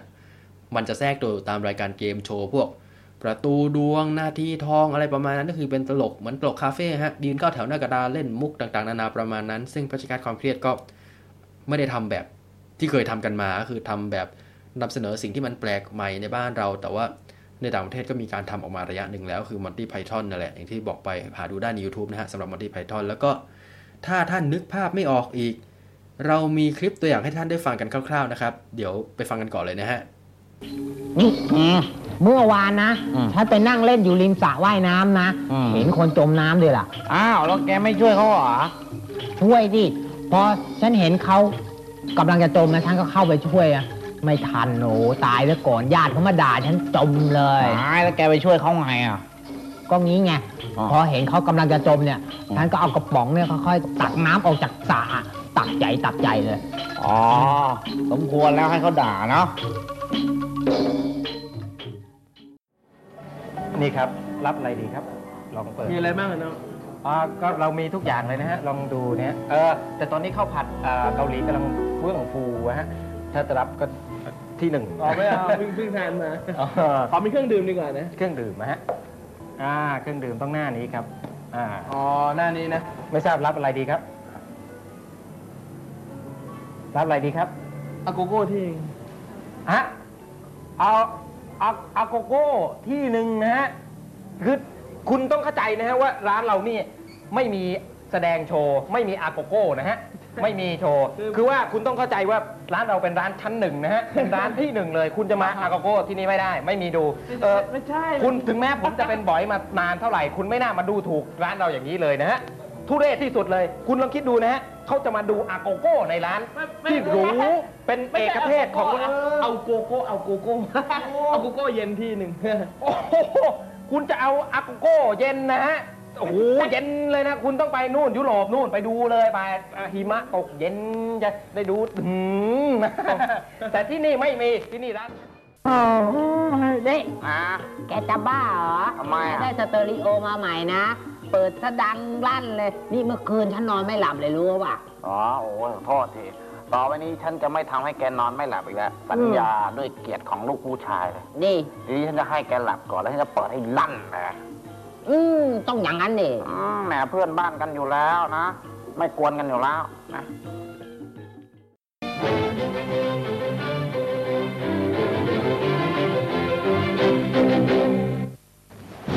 สวัสดีท่านผู้ชม รายการภาษาไทยคำละวันวันนี้ เสนอคำว่า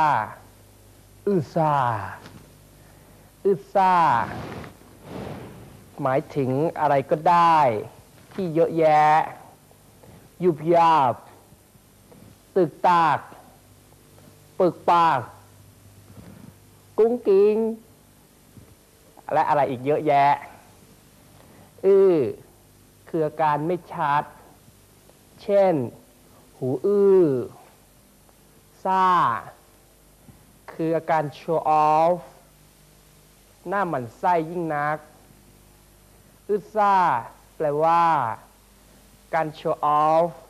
ที่ไม่ชัด แล้วทำไมดันไปว่าเยอะแยะไม่ได้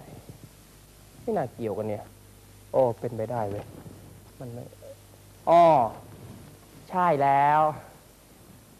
ตัวอย่างประโยคเช่น ท่านแม่ทรงประทานสมบัติให้กระหม่อม อื้อซ่าเลย หรือคุณมูฮัมเหม็ด ทำไมคุณมีขนอื้อซ่า เช่นนี้หนอ ดังนี้เป็นต้น จบภาษาไทยคำละวันแต่เพียงเท่านี้ สวัสดีครับ นั่นแหละครับ ตัวอย่างมุกของรายการประชาความเครียดสำหรับภาษาไทยคำละวันเดี๋ยวทดไว้ในใจก่อนนะครับ เดี๋ยวเราจะมีประเด็น topic ต่อยอดมาจากช่วง segment ยอดนิยมของรายการนี้อีกทีนะฮะ โดยรายการดังกล่าวนะครับมี ลงเป็นหลักฐานเอาไว้ในนิตยสารแคทเธอรียาช่วงประมาณปี 2528 เอาไว้นะครับว่า ขวัญชัยเกียรติศรีสวัย กรรมการผู้จัดการไนท์สปอตเลี้ยงแนะนำรายการทีวีรูปแบบใหม่ เพชฌฆาตความเครียดที่ห้องนภาลัยโรงแรมดุสิตธานี โดยมีกลุ่มซูโม่สำอาง จากการนำของจรัสพงศ์สุรสวดีเป็นผู้ผลิตรายการ รายการนี้จะออกอากาศทางช่อง 9 ต้นเดือนมิถุนายนนี้ ทุกคืนวันจันทร์ถึงศุกร์เวลาประมาณ3ทุ่ม5นาทีถึง3ทุ่ม35นาที แล้วก็ในภาพก็จะมีทีมผู้บริหารไนท์สปอตมีซูโม่ตู้ซูโม่เจี๊ยบซูโม่โยอยู่ในภาพด้วยนะครับ อันนี้ก็เป็นภาพที่ผมไปหามาได้นะครับ แล้วก็สำหรับ topic ที่ผมค้างไว้ตะกี้กับรายการภาษาไทยคำละวันนะครับ ทางนิตยสารมีเดีย ปีที่ 2 ฉบับที่ 15 เดือนกันยายนปี 2528 นะครับ มี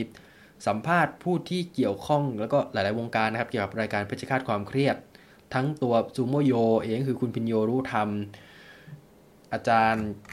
กาญจนานาคสกุลที่เป็นเจ้าของรายการภาษาไทยเวลาคำที่สมมติสำนานก็ไปล้อเป็นภาษาไทยคำละวันนะฮะ แล้วก็มีคุณแอมสวรักษ์ลีลาบุตรนะครับ สิ่งที่คุณพินโยให้สัมภาษณ์เอาไว้นะครับก็คือ ไอเดียเริ่มแรกนั้น เราคิดกันว่าอยากจะทำรายการสักรายการที่แปลกและสนุก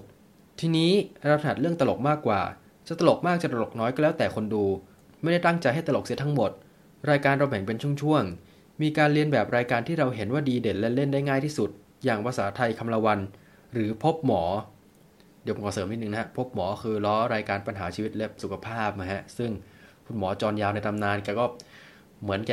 มันไส้อะครับโดนแบบล้อมากๆใช่ไหมแกก็เข้าไปเล่นกับพวกสมมติสำอางด้วยเลยฮะมีอยู่เทปหนึ่งที่แกเข้าไปเล่นด้วยประมาณนั้น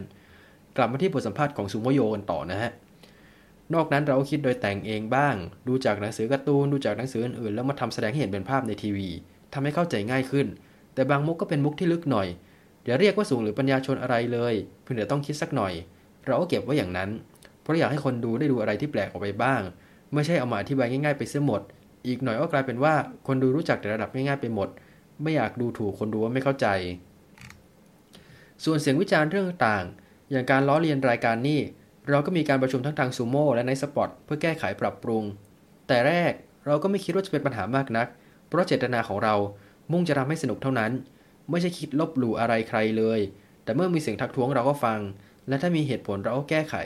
เช่น ภาษาไทยคำละวันนั้น พี่ปัญญาและพี่อีกสองคนก็ไปพบกับอาจารย์การจนาเพื่อขอคำแนะนำท่านทักท้วงเรื่องคำในภาษาจริง ๆ เราก็ไม่เอามาออกอากาศอีก ซึ่งจริงแล้ว รายการเรามันก็โกหกทั้งเพยอยู่แล้ว ส่วนคำแสลง พวกเราคิดว่ามันจะไม่ทำให้ภาษาเปลี่ยนไปไปได้เหมือนแฟชั่น ถ้ามันจะอยู่ก็อยู่ ถ้ามันไม่ติดเดี๋ยวก็ตายไปเอง เคยมีผู้ใหญ่ท่านหนึ่งบอกว่า เรื่องของภาษาน่าจะนำมาพลิกแพลงกันบ้างได้ เพื่อให้มันโตขึ้น ไม่เช่นนั้นภาษาก็จะตายไป แล้วแสลงโบราณบางคำที่ผู้ใหญ่ไม่ยอมรับ เดี๋ยวนี้ก็กลายเป็นคำในภาษาไปแล้วด้วยซ้ำส่วนทางกบวก็เคยเตือนเรื่องคำที่รุนแรง เช่น โวยวะ ชิปเป๋งทำนองนี้ แต่กบวก็ยอมรับว่ารายการของเราเป็นรายการที่แปลกดี ตอนนี้เราก็ระวังตัวกันมากขึ้น เพราะถึงแม้จะเป็นรายการที่แหวกตลาดออกไป แต่เราก็ต้องการอยู่ในกรอบที่ทุกคนต้องการอยู่ ไม่มีข้อยกเว้นใด ๆ อันนี้คือสิ่งที่ซูโมโยหรือคุณพินโยรู้ทำได้บอกเอาไว้นะฮะ ขณะที่อาจารย์กาญจนานาคสกุล ผู้ดำเนินรายการภาษาไทยวลคำที่ซูโมเอามาล้อเป็นภาษาไทยคำละวันนะฮะ แกบอกกับนิตยสารดังกล่าวเอาไว้นะครับว่า ในความรู้สึกส่วนตัวไม่ก็ชอบรายการนี้ เพราะคงไม่มีใครชอบให้คนเอามาล้ออยู่ทุกวี่ทุกวัน จนกลายเป็นตัวตลกให้คนหัวเราะทั้งประเทศ ส่วนในด้านเนื้อหานั้น ก็รู้สึกว่าจะเป็นอันตรายกับเด็ก ยิ่งถ้าเป็นเด็กอายุน้อยมาก ก็อาจจะเข้าผิดใจผิดไปเลยก็ได้สำหรับคำแปลที่ผิดความหมายเดิมไปเลย เช่น แปลคำว่าผู้ต้องหา เป็นผู้ที่ต้องทำมาหากินเป็นต้น ถ้าเด็กไม่มีผู้ใหญ่คอยสอนว่า นี่เป็นเรื่องตลกไม่ใช่ของจริง แกก็อาจจะจำสิ่งที่ผิดไปใช้ได้ ส่วนการใช้คำแสดงนั้น ปกติไม่ใช่สิ่งที่ดีอยู่แล้ว ควรจะพูดอยู่ในกลุ่มเดียวกันเท่านั้น แต่เมื่อนำออกอากาศไปทั่วประเทศก็เป็นผลทางลบมากกว่า ทางเราซึ่งเป็นรายการที่ถูกเขาล้อโดยตรงนั้นไม่เคยไปทักท้วงอะไร เพราะคงไม่เป็นการดี และคิดว่าคนอื่นที่ดูรายการก็คงจะเห็นว่าดีไม่ดีอย่างไร หลังจากมีเสียงวิจารณ์มากๆ เขาก็มาหา เขามาขอคำแนะนำว่ารายการเขาควรจะเป็นอย่างไร ก็เตือนเขาว่าที่ทำนั้นไม่ถูกเพราะเป็นการให้สิ่งที่ไม่ดีต่อสังคม โดยเฉพาะอย่างยิ่งกับเด็กๆ แต่ถ้าจะให้เลิกเขาคงเลิกไม่ได้ เพราะรายการภาษาไทยคำละวันนี้ เป็นหัวใจของรายการเขา ก็เลยบอกเขาว่า ถ้าจำเป็นต้องทำจริง ๆ ก็อย่าแตะต้องกับเรื่องของภาษาโดยตรง ให้ทำเฉพาะศัพท์แสดงให้รู้แล้วรู้รอดไปเลย บอกให้รู้ว่านี่เป็นแสดงนะ ก็คงไม่อันตรายมากนัก เพราะคำแสดงอาจจะขึ้นมาวูบหนึ่ง ถ้าติดก็ติด ถ้าไม่ติดก็หายไป และคำแสดงจะอธิบายอย่างไรก็ได้ เพราะมันไม่มีถูกผิดอยู่แล้ว เขาฟังคำแนะนำดีอยู่ ระยะหลังมานี้เห็นมีดนตรีเข้ามาบ้าง ซึ่งก็เป็นสิ่งที่ดี ส่วนรายการอื่นๆ บางครั้งก็ตลก แต่รู้สึกว่าจะมีแนวซ้ำๆมากกันเกินไป ดูไปนานๆแล้วก็ฝืด กลุ่มคนที่ดูรายการนี้จะแบ่งเป็น 2 ฝ่าย ถ้าเป็นผู้ใหญ่จะรู้สึกว่าไม่ค่อยมีสาระ อีกไม่นานเท่าไหร่ก็จบ แต่กลุ่มเด็กๆ และวัยรุ่นจะชอบและติดกันมาก คงเพราะอารมณ์เขาถึงกัน ซึ่งเป็นเรื่องที่เราต้องติดตามและคอยแนะนำแต่ถ้าจะพูดถึงว่ารายการนี้จิ๋วได้แค่ไหนนั้น คิดอยู่กับว่าสปอนเซอร์จะให้ความสนับสนุนมากเพียงใดมากกว่า ถ้ารายการนี้จบลง อิทธิพลด้านภาษาคงไม่ต่อ พอผ่านไปสักพัก คนก็ลืม หรืออาจจะมีคำที่จับใจจริง ๆ หลงเหลืออยู่คำสองคำก็จะเป็นคำแสดงต่อไปเหมือนคำแสดงอื่นๆ แต่ตราบใดที่ยังแสดงอยู่ ก็ยังคงมีผลกระทบต่อภาษาอยู่แน่นอน อันนี้คือความเห็นอีกมุมหนึงนะครับ จากอาจารย์กัญจนาที่จัดรายการภาษาไทยวันละคำตอนนั้น ส่วนคุณแอมเสาวลักษณ์ลีละบุตรที่ตอนนั้นยังอยู่ในวง girl group อย่างสาวๆๆนะครับ บอกเอาไว้นะครับว่า รายการอย่างนี้คงบูมอยู่ได้พักเดียว ก็ขึ้นอยู่กับคนเขียนบท ถ้าเปลี่ยนแปลงไปเรื่อยๆ โดยไม่ล้าเสียก่อน ตั้งใจทำให้ดีเหมือนตั้งแต่แรก ก็คงอยู่ได้อีกนาน แต่ถ้าดังแล้วทำอย่างขอไปที ก็มีสิทธิ์จะลงได้เหมือนกัน แต่อย่างน้อยก็เป็นความคิดของที่ดีของคนกลุ่มหนึ่งที่จะบุกเบิกรายการตลกให้เป็นอีกแนวที่ต่างไปจากของเดิม อย่างพวกตลกลามกตีหัวกัน แบบนั้นจะเป็นผลเสียมากกว่าการที่เอาแสลงมาเล่นกันเสียอีก ก็หวังว่ากลุ่มผู้ผลิตทั้งในสปอร์ตและกลุ่มซูโม่สำอาง จะรับฟังเสียงวิพากษ์วิจารณ์ แล้วนำไปปรับปรุงเปลี่ยนแปลงรายการให้ดีขึ้น โดยไม่ท้อต่อเสียงพวกนี้เสียก่อน จริงๆ มีบทสัมภาษณ์ของใครต่อใครอีกหลายคนเลยนะครับ เช่น ดรเสรีวงศ์มนทาคนที่วงการสื่อสารมวลชนต่างๆนานาหาอ่านได้นะครับในเว็บ OK Nation นะครับ คุณบินหลัก 4 หรือคุณมงกุฎ2529 ได้ตีพิมพ์เอาไว้หมดแล้วนะครับ จากนิตยสารมีเดียตรงนี้ก็ต้องขอขอบคุณมาณโอกาสนี้ด้วยนะครับ สิ่งที่เกิดขึ้นนะครับ เกี่ยวกับเพชฌฆาตความเครียดก็คือซูโม่ตู้มาเล่าในภายหลังว่า พวกเขาเซ็นสัญญา 1 ปีเต็มนะครับ ในการทำรายการดังกล่าว ซึ่งปัญหาคืออย่างที่บอกไปแล้วว่า รายการตรงนี้เนี่ยออกอากาศวันจันทร์ถึงวันศุกร์เป็นเวลา 1 ปีเต็ม ปัญหาแน่นอนครับ หมดมุกคิดมุกไม่ทันเพราะออกอากาศทุกวัน คือถามว่าในเมืองเรามีเคสประมาณนี้ไหม ถ้ามีก็จะเป็นประมาณเหมือนทอล์กโชว์ตอนกลางคืนนะฮะ ของจอห์นนี่คาร์สันเดวิดเลตเตอร์แมนประมาณนี้ครับ ที่ออกอากาศทุกคืนคิดมุกทุกคืนประมาณนี้ แต่ว่าไอรายการพวกนั้นน่ะหลัก ๆ จะเป็นเรื่องของการสัมภาษณ์แขกรับเชิญทำอะไรต่างๆนานาแล้วก็มีการเอาเทปเก่ามา rerun ด้วย แต่ว่าของเพชฌฆาตความเครียดอะมัน rerun ไม่ได้ มันไม่มีช่วงสัมภาษณ์ให้อู้ หรือประมาณนั้นฉะนั้นก็คือ คิดมุกคือเป็นมุกสั้นๆๆๆๆ ต่อกันจนถึงประมาณเดือนมิถุนายนปี 2529 นะครับ ซึ่งหลายๆคนก็จะพูดไปเสียงเดียวกันว่าช่วงท้ายๆของรายการก็คือ จะเริ่มเกิดปัญหาและคิดมุกไม่ทันต่างๆนานาประมาณนั้น แต่ว่าปี 2531 กลุ่มซูโม่สำอางก็กลับมาอีกครั้งนะครับ กับรายการสู่สำเร็จความเครียดออกอากาศช่อง 3 แล้วก็มีการโยกย้ายเวลาต่างๆนานาวันเสาร์วันอาทิตย์ตอนเย็นตอนเที่ยงอะไรประมาณนั้น แล้วก็ ไม่พบข้อมูลนะครับว่าบริษัทอะไรผลิต แต่ว่าคาดว่าไม่น่าจะใช้ในสปอร์ตละแล้วก็มีปัญหาเรื่องการโดนยกย้ายเวลาบ่อยที่ได้กล่าวไปแล้วนะครับ ถ้าเกิดท่านใดอยากดูตัวสุดเสด็จความเครียดไปดูใน YouTube ได้มีคนอัพให้แล้วนะฮะ ผลพวงจากรายการนี้เนี่ยนอกเหนือจากการนำเสนอมุกที่แปลกกว่ารายการอื่นในยุคเดียวกันแล้วนั่นเลยเนี่ยก็คือมีเรื่องของการสร้างบุคลากรเป็นจำนวนมากก็คือ กลุ่มซูโม่สำอางนี่แหละ ถ้าเกิดท่านดินชื่อของซูโม่กิ๊กซูโม่นั่นซูโม่นี่คือ คนที่มาจากรายการตรงนี้นี่แหละ แล้วก็กลุ่มซูโม่สำอางหลายๆคนก็จะไปอยู่ JSL อยู่ก่อตั้ง Workpoint อยู่แกรมมี่อะไรต่างๆ อย่างซูโมโยเมื่อสักครู่นี้ครับ แกก็ไปอยู่แกรมมี่ทำรายการอย่างแบบว่าโลกเบี้ยวทีนทอล์กอะไรต่างๆนานาประสบความสำเร็จนะครับ แล้วก็มีซูโม่สำอางคนอื่นที่ดัง เช่น คุณปัญญา นิรันกุลซูโม่อิดอิทธิสุนทรนะฮะที่เป็นผู้กำกับโหมโรงแล้วก็ลูกบ้าเที่ยวล่าสุด มีซูโม่กิ๊ก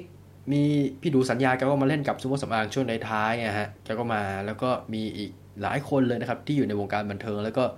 วงการสถาปนิกในปัจจุบันนะครับ เพราะว่าส่วนใหญ่คือซูโม่สำอางก็เป็นศิษย์เก่าสถาปัตย์จุฬานั่นแหละก็มาทำตลกมาเล่นอะไรกัน แล้วก็ถ้าจำไม่ผิดใช้คำว่าซูโม่สำอาง เพราะว่าเออชื่อมันดูน่ารักดีคือซูโม่ดูดุดัน แต่ว่าแบบเออให้มาซูโม่เก๊กท่าสำอางประมาณนี้ชื่อก็ดูแบบแสดงถึงอารมณ์ขันของรายการได้ดีนะครับ แล้วก็อีก topic หนึ่งที่ผมอยากจะเน้นย้ำตรงนี้ก็คือ ซูโม่ไม่ใช่เสนา เสนานี่คือมาจากอีกรายการหนึ่งฮะยุทธการเขียบเหงือกของ JSL ราวๆปี2532ถึง2540ตรงนั้นก็จะเป็นเสนาและ เสนาหอยเสนาเปิ้ล จริงๆ มีซูโม่สำอางบางคนก็ไปอยู่ตรงนั้นด้วย เช่นเออคุณสมชายเป็นประภาพงศ์หรือว่าซูโม่โคกแกก็ไปเป็นเสนาโคกคุณอรุณภาวิไลจากซูโม่ตุ๋ยแกก็เป็นเป็นเสนาตุ๋ยที่นั่น แล้วก็มี คุณแหม่มสุริวิภาก็เป็นพิธีกรอีกคนนึงก็คือเป็นเลขาแหม่มก็คือเป็นผู้หญิงคนเดียวในทีมประมาณนั้น แล้วก็ถ้าเกิดใครดูพวกสารเนฮาจักเรงก็คือได้อิทธิพลมาจากยุทธการเขียบเหงือกเยอะมาก โดยเฉพาะช่วงโดนลงโทษตอนท้ายฮะที่กลุ่มเสนาจะมีคนหนึ่งที่ถูกเลือก แบบจากแขกรับเชิญที่โดนแกล้งให้เข้าไปอยู่ในตู้ระดับหนึ่งสองสามก็จะมีพวกสาคูเม็ดแมงลัก มักกะโรนีอะไรสักอย่างที่แบบ ยืยๆแย่ๆครับหล่นลงมาครับอันนี้ก็เป็นกิมมิคของรายการช่วงที่พีคๆนะฮะตอนนั้นใน YouTube ก็มีนะครับลองหาชมกันได้นะฮะแต่ว่าย้อนกลับมาที่เพชรฆาตความเครียดนะครับ หลังจากที่ยุติการออกอากาศไปก็กลับมารีรันอีกนะครับราวๆปี 2534 ถึง 2535 ทางช่องเคเบิล IBC นะครับซึ่งมีเรื่องล่ำลือกันเรื่องหนึ่งนะฮะซึ่งผมต้องย้ำอีกทีว่าเป็นเรื่องร่ำลือ ผมไม่มั่นใจว่ามีข้อได้จริงกี่เปอร์เซ็นต์แต่ว่า จากแหล่งที่ผมได้มาถือว่าค่อนข้างน่าเชื่อถือพอสมควรก็คือ ทาง IBC หรือว่า True Vision ในปัจจุบันเนี่ยซื้อลิขสิทธิ์ขาดมาจากเจ้าของเดิมนะครับคือซื้อเทปมาพร้อมซื้อลิขสิทธิ์ด้วยทำให้ตอนนี้ลิขสิทธิ์และเทปรายการเพื่อการความเครียดทั้งหมดอยู่กับทาง True Vision เวลาต่อมา คุณประภาสจนสรานนท์แล้วก็ทาง Workpoint ขอซื้อเทปดังกล่าวนะครับ จากทาง True Vision เพื่อมาเป็นลิขสิทธิ์โอลิขสิทธิ์มาเป็นของเครือ Workpoint แต่ว่าทาง True Vision ไม่ขายนะฮะทำให้เราไม่แน่ใจว่าหลังจากนี้เนี่ยจะมีโอกาสได้ดูการจัดการความเครียดออกอากาศทางทีวีอินเทอร์เน็ต หรือสื่อไหนในลักษณะที่ภาพมันชัดๆ ครบทุกเทปหรือเปล่านอกเหนือจากที่มีคนอัดมาจากตอนนั้นแล้วก็เอาลง YouTube แบบทุกวันนี้นะครับ ก็ต้องติดตามกันต่อไปนะครับ นอกเหนือจากรายการดังกล่าวนะครับ ก็จำได้ว่าเหมือนมีรายการทอล์กโชว์รายการหนึ่งชื่อพระจันทร์แย้ม พระจันทร์ยิ้มอะไรสักอย่างนะฮะเหมือนเคยเจอในหนังสือมานานมาแล้ว แล้วก็จะมี ละครอย่างเทวดาตกสวรรค์อันนี้ในสปอตให้ JSL เป็นคู่ผลิตนะครับ แล้วก็จะมีละครอย่างตัวประกอบอดทน บุญเติมร้านเดิมเจ้าเก่า มีสาทรดอนเจดี แล้วก็มีภาคต่อชื่อดอนเจดีคอนโดนะครับ แล้วก็มีอีกหลายเรื่องนะครับที่ในสปอตผลิตออกมา ซึ่งมาร์กตรงคำว่าละครเอาไว้ให้ดีนะครับ เดี๋ยวเราจะวกกลับมาอีกทีนะครับ เรื่องจุดที่พลิกผันของในสปอตนะฮะ เดี๋ยวเราจะวกตรงนั้นมาอีกที ซึ่งผลพวงจากความสำเร็จของเพชฌฆาตความเครียดก็ทำให้ไนท์สปอตเกิดอีกธุรกิจหนึ่งโดยไม่เจตนานะครับ ก็คือทำร้านเสื้อยืดนะครับ ก็คือไนท์สปอตแกลเลอรี่เพราะว่าตอนแรกเนี่ยไนท์สปอตต้องการทำเสื้อมาโปรโมทรายการเท่านั้น แต่ว่าขายดีมาก ก็เลยไปร่วมกับบริษัท ICC ผลิตเสื้อยืดออกขายเลยนะครับ จากที่หลายคนเห็นตอนนี้นะฮะไนท์สปอตมีธุรกิจในมือมากทำวิทยุจัดคอนเสิร์ตร้านแผ่นเสียง ขายคอมพิวเตอร์ เป็นดีลเลอร์ให้เทปเพลงฝรั่งทำค่ายเพลงไทยทำรายการทีวี ขายเสื้อ มีสตูดิโอผลิตรายการทีวีของตัวเอง ตอนนี้นับด้วยมือก็มี 9 อย่างแล้วนะฮะ อยู่ในมือ ซึ่งปี2531 รายรับรวมของบริษัทในเครือทั้งหมดอยู่ที่ 117 ล้านบาท ส่วนใหญ่มาจากการจัดรายการวิทยุ และธุรกิจอื่นๆ ส่วนธุรกิจอื่นๆจะมีรายได้ไม่มากนัก ฟังดูดีเหมือนไม่มีอะไรใช่ไหมฮะ แต่ว่า มันจะค่อยๆเกิดปัญหาขึ้นเรื่อยๆ จากธุรกิจที่มีจำนวนมากแล้วก็หลายปัจจัยนะครับ ซึ่งคุณอิทธิวัฒน์เพียรเลิศนะครับเล่าให้ฟังนะครับในนิตยสารบันเทิงคดีว่า ช่วงที่ไนท์สปอร์ตหยุดทำคอนเสิร์ตไป เพราะว่าคอนเสิร์ตอย่าง Rick Springfield ที่ผมพูดไปเมื่อสักครู่นี้ฮะเริ่มขายบัตรยากขึ้น คือศิลปินต่างประเทศมันก็เยอะขึ้น คนเขาก็เลือกดู อย่างเมื่อก่อนเนี่ยคนมันใหม่อยู่ไม่เลือกเลย แต่ตอนนี้เราอาจจะต้องลดแล้ว เราจะทุกวงมาไม่ได้แล้ว เมื่อก่อนบัตรถูกก็ขายได้ พอตอนหลังบัตรถูกก็ขายไม่ได้แล้ว เพราะว่าค่าใช้จ่ายมันสูง เมื่อเป็นอย่างนี้เข้า เราก็เลยชะลอการจัด แล้วก็ขณะเดียวกันพวกเอามาก็เจ๊งด้วย ตอนหลังช่อง3เริ่มจัด คุณประชามาลีนนท์เริ่มทำตอนนั้นแกซื้อหมดทุกคอนเสิร์ตเลยในราคาสูง ไนท์สปอตเราเลยหยุด ปล่อยให้ช่อง 3เขาจัด Hall and Oates จัดอะไรขึ้นมาเนื่องจากว่าราคาบัตรมันสูงแล้ว เขามีทีวีโปรโมทมันมันก็ไม่ได้ผล เราสู้เขาไม่ได้ เพราะแกถือว่าราคาเท่าไหร่ก็ได้ ทอมโจนส์นี่เขาซื้อมาชีนาอิสตันนีลซิดาก้าคือความที่แกไม่เคยมีประสบการณ์มาก่อน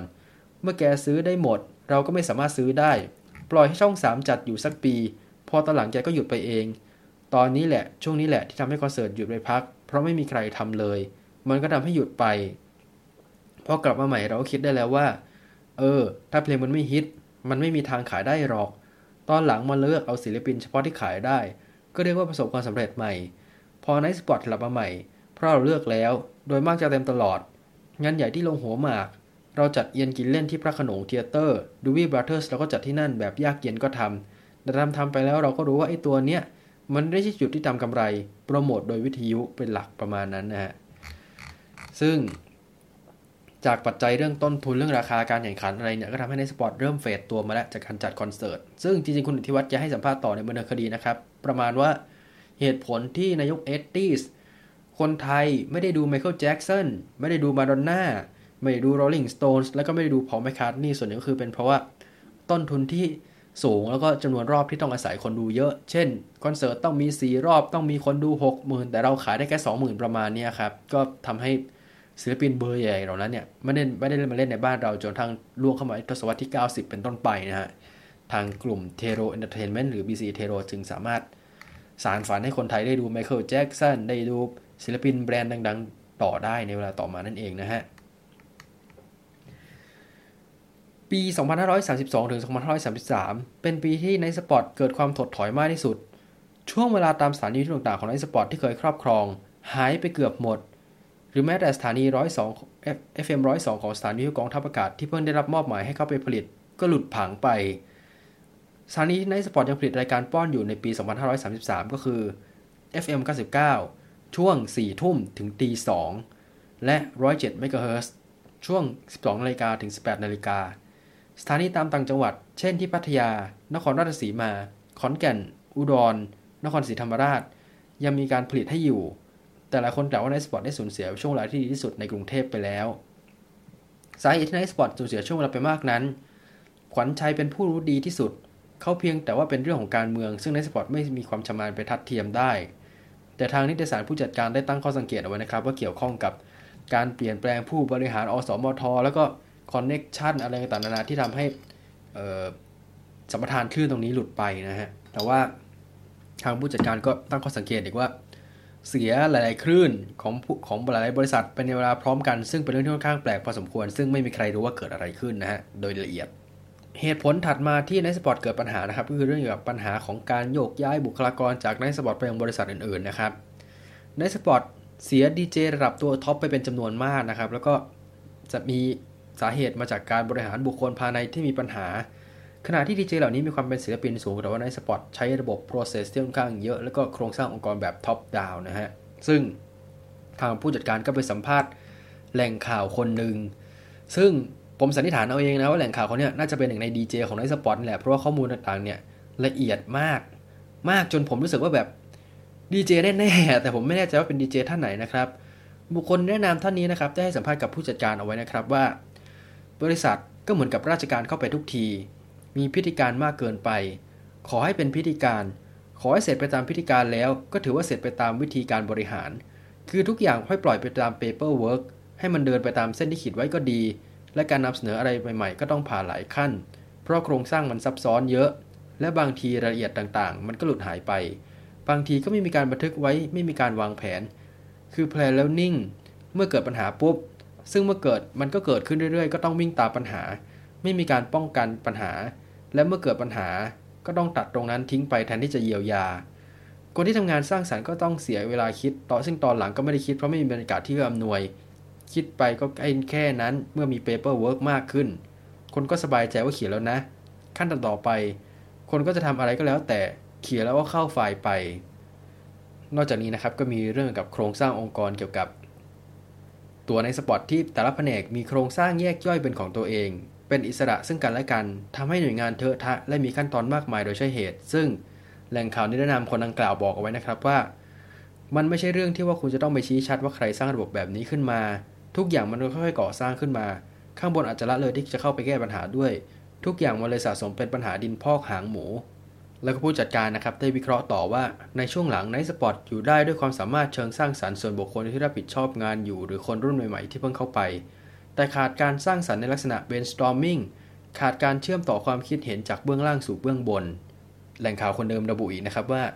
ไนท์สปอตตรงมาจากการสร้างภาพพจน์ ซึ่งธุรกิจทำนองนี้จะต้องมีไฟในการสร้างสรรค์ตลอดเวลา พอบริษัทกลายเป็นราชการเข้าไปทุกที ความคิดมันก็ตาย แม้จะมีอยู่บ้างในเรื่องของไอเดียใหม่ แต่ก็พุ่งขึ้นตอนแรก แล้วขาดการสร้างสรรค์ต่อเนื่องกันไป ที่ค่อนข้างเป็นปัญหามากๆ คือ โครงการใหม่ๆที่ขยายขึ้นมา เช่น Nite Spot Computer Nite Spot Gallery Nite Spot Holiday Nite Spot Studio ล้วนต้องกู้เงินมาลงทุนทั้งสิ้น แต่ไม่มีแผนการเงินรองรับว่าจะต้องลงทุนต่อเนื่องอีกเท่าไหร่ รายได้จะเป็นอย่างไร จะคืนทุนเมื่อไหร่ ช่วงหลังแม้จะมีรายได้มากแต่ไนท์สปอตก็หมดไปกับการจ่ายดอกเบี้ยซะเป็นส่วนใหญ่ ซึ่งอันนี้นะครับที่แหล่งข่าวนิรนามคนนี้บอกนะครับสะท้อนถึงปัญหาการบริหารไนท์สปอตที่ไม่มีแผนการบริหารแล้วก็แผนการเงินรองรับตรงนี้นะฮะทางผู้จัดการระบุต่อนะครับว่า คุณขวัญชัยเคยพูดถึงสถานการณ์เงินอันฝืดเคืองของบริษัทอยู่แล้วในการประชุมหลายครั้ง ซึ่งจริง ๆ มันเกิดปัญหาก่อนที่จะแตกลายไปยังธุรกิจใหม่ๆเสียด้วยซ้ำโดยเฉพาะในปี2527 ถึง2529ไนท์สปอตมีแผนจะเข้าไปลงทุนในธุรกิจเพลงไทย แต่ว่าธุรกิจตรงนี้ต้องใช้เงินมหาศาลในแง่ของการโปรโมชั่น ซึ่งไนท์สปอตจะมีถึงแม้จะมีสื่อในเมืองแต่ก็ไม่ได้พร้อมในเรื่องของการเงินสักเท่าไหร่ทำให้ต้องเสียรายได้ไปพอสมควรตรงนี้นะครับ แล้วก็อย่างที่ได้บอกไปเมื่อสัปดาห์ก่อนว่า เทปหลายๆชุดของทางค่ายเนี่ยโดดเด่นเรื่อง production เรื่องการสร้างตำนาน แต่ว่าเรื่องยอดขายต้องยอมรับว่าเทปของไลฟ์สปอร์ตเนี่ยไม่ได้ขายดีทะลุล้านตลับเหมือนค่ายเพลงค่ายอื่นในยุคนั้นนะครับทำให้ส่งผลกระทบต่อการเงินพอสมควร ทางผู้จัดการระบุต่อนะครับว่า ธุรกิจที่แตกแขนงออกมาของไนท์สปอร์ตไม่เติบโตเท่าที่ควรจะเป็น เพราะขาดการวางแผนและลงทุนต่อเนื่อง และเมื่อธุรกิจในเครือของไนท์สปอร์ตเองใช้ช่วงเวลาของไนท์สปอร์ตเป็นสื่อโฆษณา แต่ธุรกิจกลับมีปัญหา บริษัทโฆษณาและเจ้าของสินค้าอื่นๆก็เริ่มตั้งคำถามแล้วว่า เกิดอะไรขึ้นกับช่วงเวลาโฆษณาของไนท์สปอร์ตซึ่งแหล่งข่าวคนดังกล่าวนะครับ ระบุต่อนะครับว่า คุณจำนิตยสาร BR ได้ไหม หากคุณบุรินทร์ วงศ์สงวนแกทำนิตยสารอยู่อย่างเดียว ป่านนี้ BR อาจจะยังเป็นนิตยสารที่นิยมในปัจจุบันก็ได้ แต่พอแกขยายธุรกิจไปยังธุรกิจสินค้าอุปโภคบริโภคทำแป้ง BR ทุกอย่างมันก็ซวนเซไปหมด แล้ว BR ก็หายไป ไม่เหลืออะไรเลย พูดแบบนี้คนยุคนี้อาจจะนึกไม่ออกนะครับ แต่ว่าถ้าพูดง่ายๆก็คือเหมือนเครือเวอร์จินนะฮะของริชาร์ดแบรนสันริชาร์ดก็เหมือนจะวางแผนดีทิ้งช่วงเวลาพอสมควรก็คือ ตอนแรกทำร้านแผ่นเสียง ต่อมาก็เป็นขายเพลง แล้วค่อยแตกลายไปยังธุรกิจอื่นๆ เมื่อการเงินพร้อมประมาณนั้น แต่ว่าไนท์สปอตก็เหมือนทำโมเดลคล้ายๆ กันตรงนี้นี่แหละแต่ว่าเหมือนทำเร็วเกินไป แล้วก็ไม่ได้นึกถึงผลในเรื่องของ long term นะครับทำให้ ส่งผลต่อภาพลักษณ์องค์กรที่เป็นเรื่องขององค์กรเกี่ยวกับดนตรีเกี่ยวกับเพลง แล้วก็ส่งผลต่อการเงินด้วยนะครับ ทางผู้จัดการเลยมองว่าไนท์สปอตนั้นมีฐานอยู่ที่การผลิตวิทยุเป็นสำคัญ แต่กลับมีดแนวนั้นไว้อย่างหนักแน่น กลับไปทำธุรกิจอื่นที่ตนเองไม่ชำนาญ แล้วละเลยสิ่งที่เป็นหัวใจของธุรกิจตนเองไป ซึ่งนี่เป็นอีกหนึ่งสาเหตุที่ทำให้ Nite Spot อับเฉาลงไปในช่วงหลัง นอกจากนี้นะครับก็มีเรื่องที่ว่าคุณอิทธิวัฒน์เพียรเลิศในผู้ก่อตั้งของ Nite Spot แยกตัวจาก Nite Spot ในปี 2529 ซึ่งคุณอิทธิวัฒน์ให้สัมภาษณ์กับบันเทิงคดีเอาไว้นะครับว่า ผมออกจาก Nite Spot เพราะเหตุผล 2 อย่าง 1. เหตุผลที่ Nite Spot จะไปทำละคร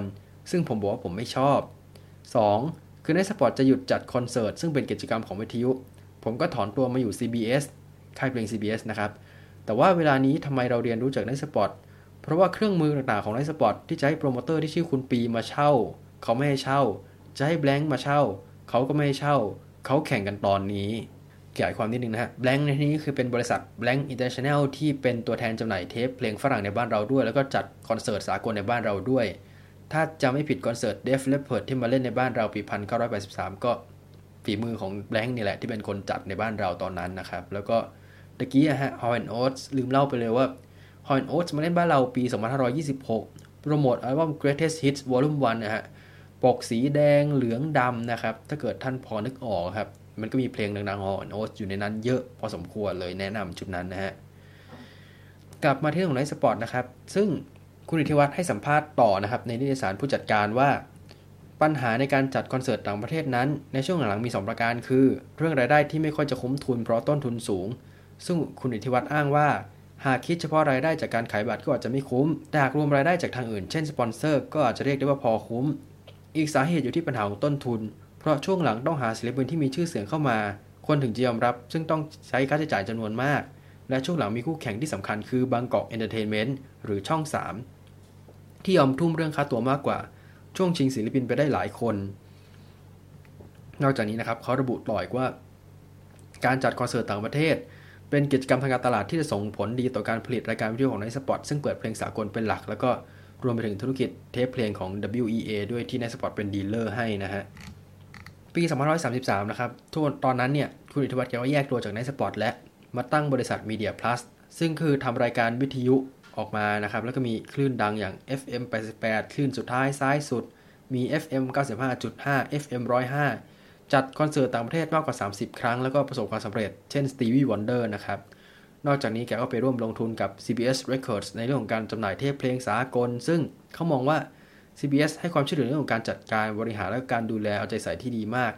ผิดกับเคสของ WEA กับ Night Spot ที่เหมือนเขาให้มาจำหน่ายเฉยๆ แต่ไม่ได้ support เรื่องการบริหารจัดการอะไรนะครับ ซึ่งผู้จัดการเขาระบุต่ออีกนะครับว่าทาง Kloster Beer ก็ย้ายจากการเป็นสปอนเซอร์ให้ Night Spot มาเป็นสปอนเซอร์ให้กับเครือ Media Plus ตรงนี้ด้วย ประโยคที่คุณอิทธิวัฒน์เน้นย้ำกับผู้จัดการนะครับก็คือ หากเราทำธุรกิจที่ชำนาญและรู้ดีที่สุด ก็จะไม่มีเปอร์เซ็นต์เสี่ยง เพราะผมได้เดินแนวทางวันนี้และประสบความสำเร็จมาแล้ว ตอนนี้ใครจะสู้เรื่องเพลงสากลกับ Media Plus ผมกล้าท้าเลยว่าสู้ไม่ได้ทุกรูปแบบ อันนี้นะครับคือเป็นวาทะของคุณอิทธิวัฒน์เพียรเลิศนะครับเกี่ยวกับโครงการวิทยุณเวลานั้นนะฮะ ตัดกลับมาที่ในสปอร์ตปี2533 นะครับ จุดชี้ขาดที่ทำให้คุณขวัญชัยต้องตัดสินใจปรับปรุงบริษัทครั้งใหญ่ก็คือปัญหาการเงินที่กระหน่ำด้วยมรสุมดอกเบี้ยจากเงินที่กู้มานะครับ เพื่อรองรับการขยายตัวของบริษัท รวมถึงความขัดแย้งในองค์กรที่รุนแรงมากขึ้นเรื่อยๆนะครับทางในสปอร์ตณเวลานั้นจึงตัดสินใจให้บริษัท CSN and Associate ที่เคยทำ Market Research แล้วก็ Business Consultant หรือการปรึกษาธุรกิจแล้วก็วิจัยตลาดนะครับ เข้ามาดูเรื่องของการปรับโครงสร้างบริษัท แล้วก็แผนของ CSN นะครับ ก็คือเรื่องเกี่ยวกับการเพิ่มผู้ถือหุ้นเข้ามาตรงนี้นะครับ ซึ่งในข่าวเขา ไม่ได้ระบุนะครับ ว่าเป็นใครเขาบอกแค่ว่าเป็นคน low profile แต่เชื่อมั่นในอนาคตของ Nite Spot นะฮะ แล้วก็มีเรื่องของการเน้นไปที่ธุรกิจรายการวิทยุฝ่าย WEA พวกเทปเพลงเรื่องอะไรพวกนี้เป็นหลัก ส่วนพวกรายการทีวีอะไรพวกนี้ก็จะค่อยๆ fade ตัวลงไป เพราะว่ายังไม่ใช่ topic หลักที่จะต้องมาดูแลตรงนี้ก็คือแผนงานของทางบริษัทตรงนี้เนี่ยก็คือเหมือนจะกลับไปโฟกัสเรื่องเพลงเรื่องอะไรตรงนี้ต่อนะฮะ ซึ่งไม่ว่าผู้ลงทุนคนนั้นจะเป็นใคร เราก็ได้เห็นแล้วนะครับว่าแผนการของ CNS ก็ล้มเหลวนะครับ แล้วก็ Nite Spot ก็กลายเป็นแค่ตำนานนะครับ เหลือแต่ชื่อและบริษัท Nite Spot Holiday ที่ยังอยู่ทุกวันนี้นะฮะ แต่ว่าทุกอย่างก็หายไปแล้วนะครับ ทั้งในเรื่องของตำนานเรื่องของตัวเทปบันทึกการแสดงสดที่ผมอยากได้นะ แต่ว่าไม่รู้ว่า Nite Spot เอาไปให้ใครแล้ว แล้วก็พี่ซอนนี่ก็เคยเล่าในรายการว่าช่วงที่แกไปฝึกงานกับคลื่นทยุของไนสปอร์ตเนี่ย แกก็ไปได้แผ่นเสียงจากตรงนั้นมาเยอะพอสมควร เพราะว่าคลื่นเนี่ยเขาจะเอาไปทิ้งหมดเลย แกก็ขอมานะครับ แล้วก็ได้เป็นวัตถุดิบในการจัดรายการวิทยุของแกมาจนถึงปัจจุบันนั่นเองนะครับ ครับ จากทั้งหมดที่เรามานี้ก็ต้องย้ำกันอีกทีนะครับว่า เราไม่ได้มีเจตนาจะฟื้นฝอยหาตะเข็บใด ๆ นะฮะ สิ่งที่นำมาเล่ากันตรงนี้นะครับ แสดงให้เห็นถึงตัวอย่าง key success factor ของธุรกิจบันเทิงบ้านเราในยุคนั้นว่า การสร้างจุดแข็งที่ชัดเจนแล้วก็ หา identity ชัดเจนของบริษัท แล้วก็ทำในสิ่งที่คู่แข่งยังไม่ทำนะครับ คือหัวใจสำหรับการสร้างความสำเร็จในธุรกิจทุกรูปแบบตั้งแต่อดีตจนถึงปัจจุบันนะฮะแล้วก็ปัญหาเรื่องของการขยายแตกลายธุรกิจเร็วเกินไป ปัญหาเกี่ยวกับการเงินหรือการทำอะไรต่างโดยไม่ได้คิดถึงลองเทอมนะครับ ก็อาจจะส่งผลเสียต่อธุรกิจในระยะยาวได้ ดังเช่นเคสของไนท์สปอตตรงนี้นะครับ อีกสาเหตุหนึ่งที่เราเอาเรื่องตรงนี้มาเล่า เพราะว่าเรารู้สึกว่า เคสตรงนี้เนี่ยมันเหมือนควรจะมีการบันทึกเป็นหลักเป็นฐานเอาไว้สิหน่อย คือโอเคแหละตัวบทความผู้จัดการตอนนี้มีลงในเน็ตแล้วนะครับ แต่ว่าเรารู้สึกว่าอยากทำข้อมูลให้มันสมบูรณ์ เราก็เลยไปหาข้อมูลจากหลาย ๆ แหล่งมานะครับ เช่นเรื่องของคอนเสิร์ตที่ต้องขอขอบคุณคุณวันชัยอุทัยเฉลิมนะครับที่เอาบัตรคอนเสิร์ตมาสแกนแล้วก็โพสต์ลงเว็บให้เราได้ดูกันนะครับทำให้เราได้ทราบวันที่ที่จัดสถานที่ที่แสดงราคาบัตรแล้วก็สปอนเซอร์นะครับ มาใช้เป็นข้อมูลประกอบการอ้างอิงตรงนี้ ซึ่งรายชื่อศิลปินตรงนี้แน่นอนว่ามันไม่ครบ แต่ว่าคงจะพอทำให้ท่านนึกภาพออกว่าเออศิลปินที่ทาง Nite Spot เชิญมามีใครอะไรไงประมาณนี้นะครับน่าจะทำให้ทุกท่านพอเห็นภาพเกี่ยวกับบริษัทชื่อดังใน pop culture บ้านเราช่วงทศวรรษที่ 70-80 นะฮะว่ามันเกิดอะไรขึ้นมันหายไปได้ยังไง ตอนนี้ทุกท่านก็คงจะพอเห็นภาพกันแล้วนะครับ เอาละครับทั้งหมดนี้นะครับก็คือเนื้อหาสาระของรายการประจำสัปดาห์นี้นะครับ ถ้าเกิดท่านมี ข้อติชม ข้อเสนอแนะ หรือต้องการแชร์ความประทับใจต่างๆ นานาที่มีต่อบริษัทนี้นะครับ สามารถส่งมาได้นะครับที่ escape from mad world at yahoo com นะครับ หรือในเพจ Facebook ฮอนฮุกตาโตพอดแคสต์นะครับ ส่งกันเข้ามาได้นะฮะ ขอให้ทุกท่านปลอดภัยและห่างไกลจากโรคร้ายนะครับ กลับมาพบกันใหม่ได้ในโอกาสต่อไปนะครับสำหรับวันนี้สวัสดีครับ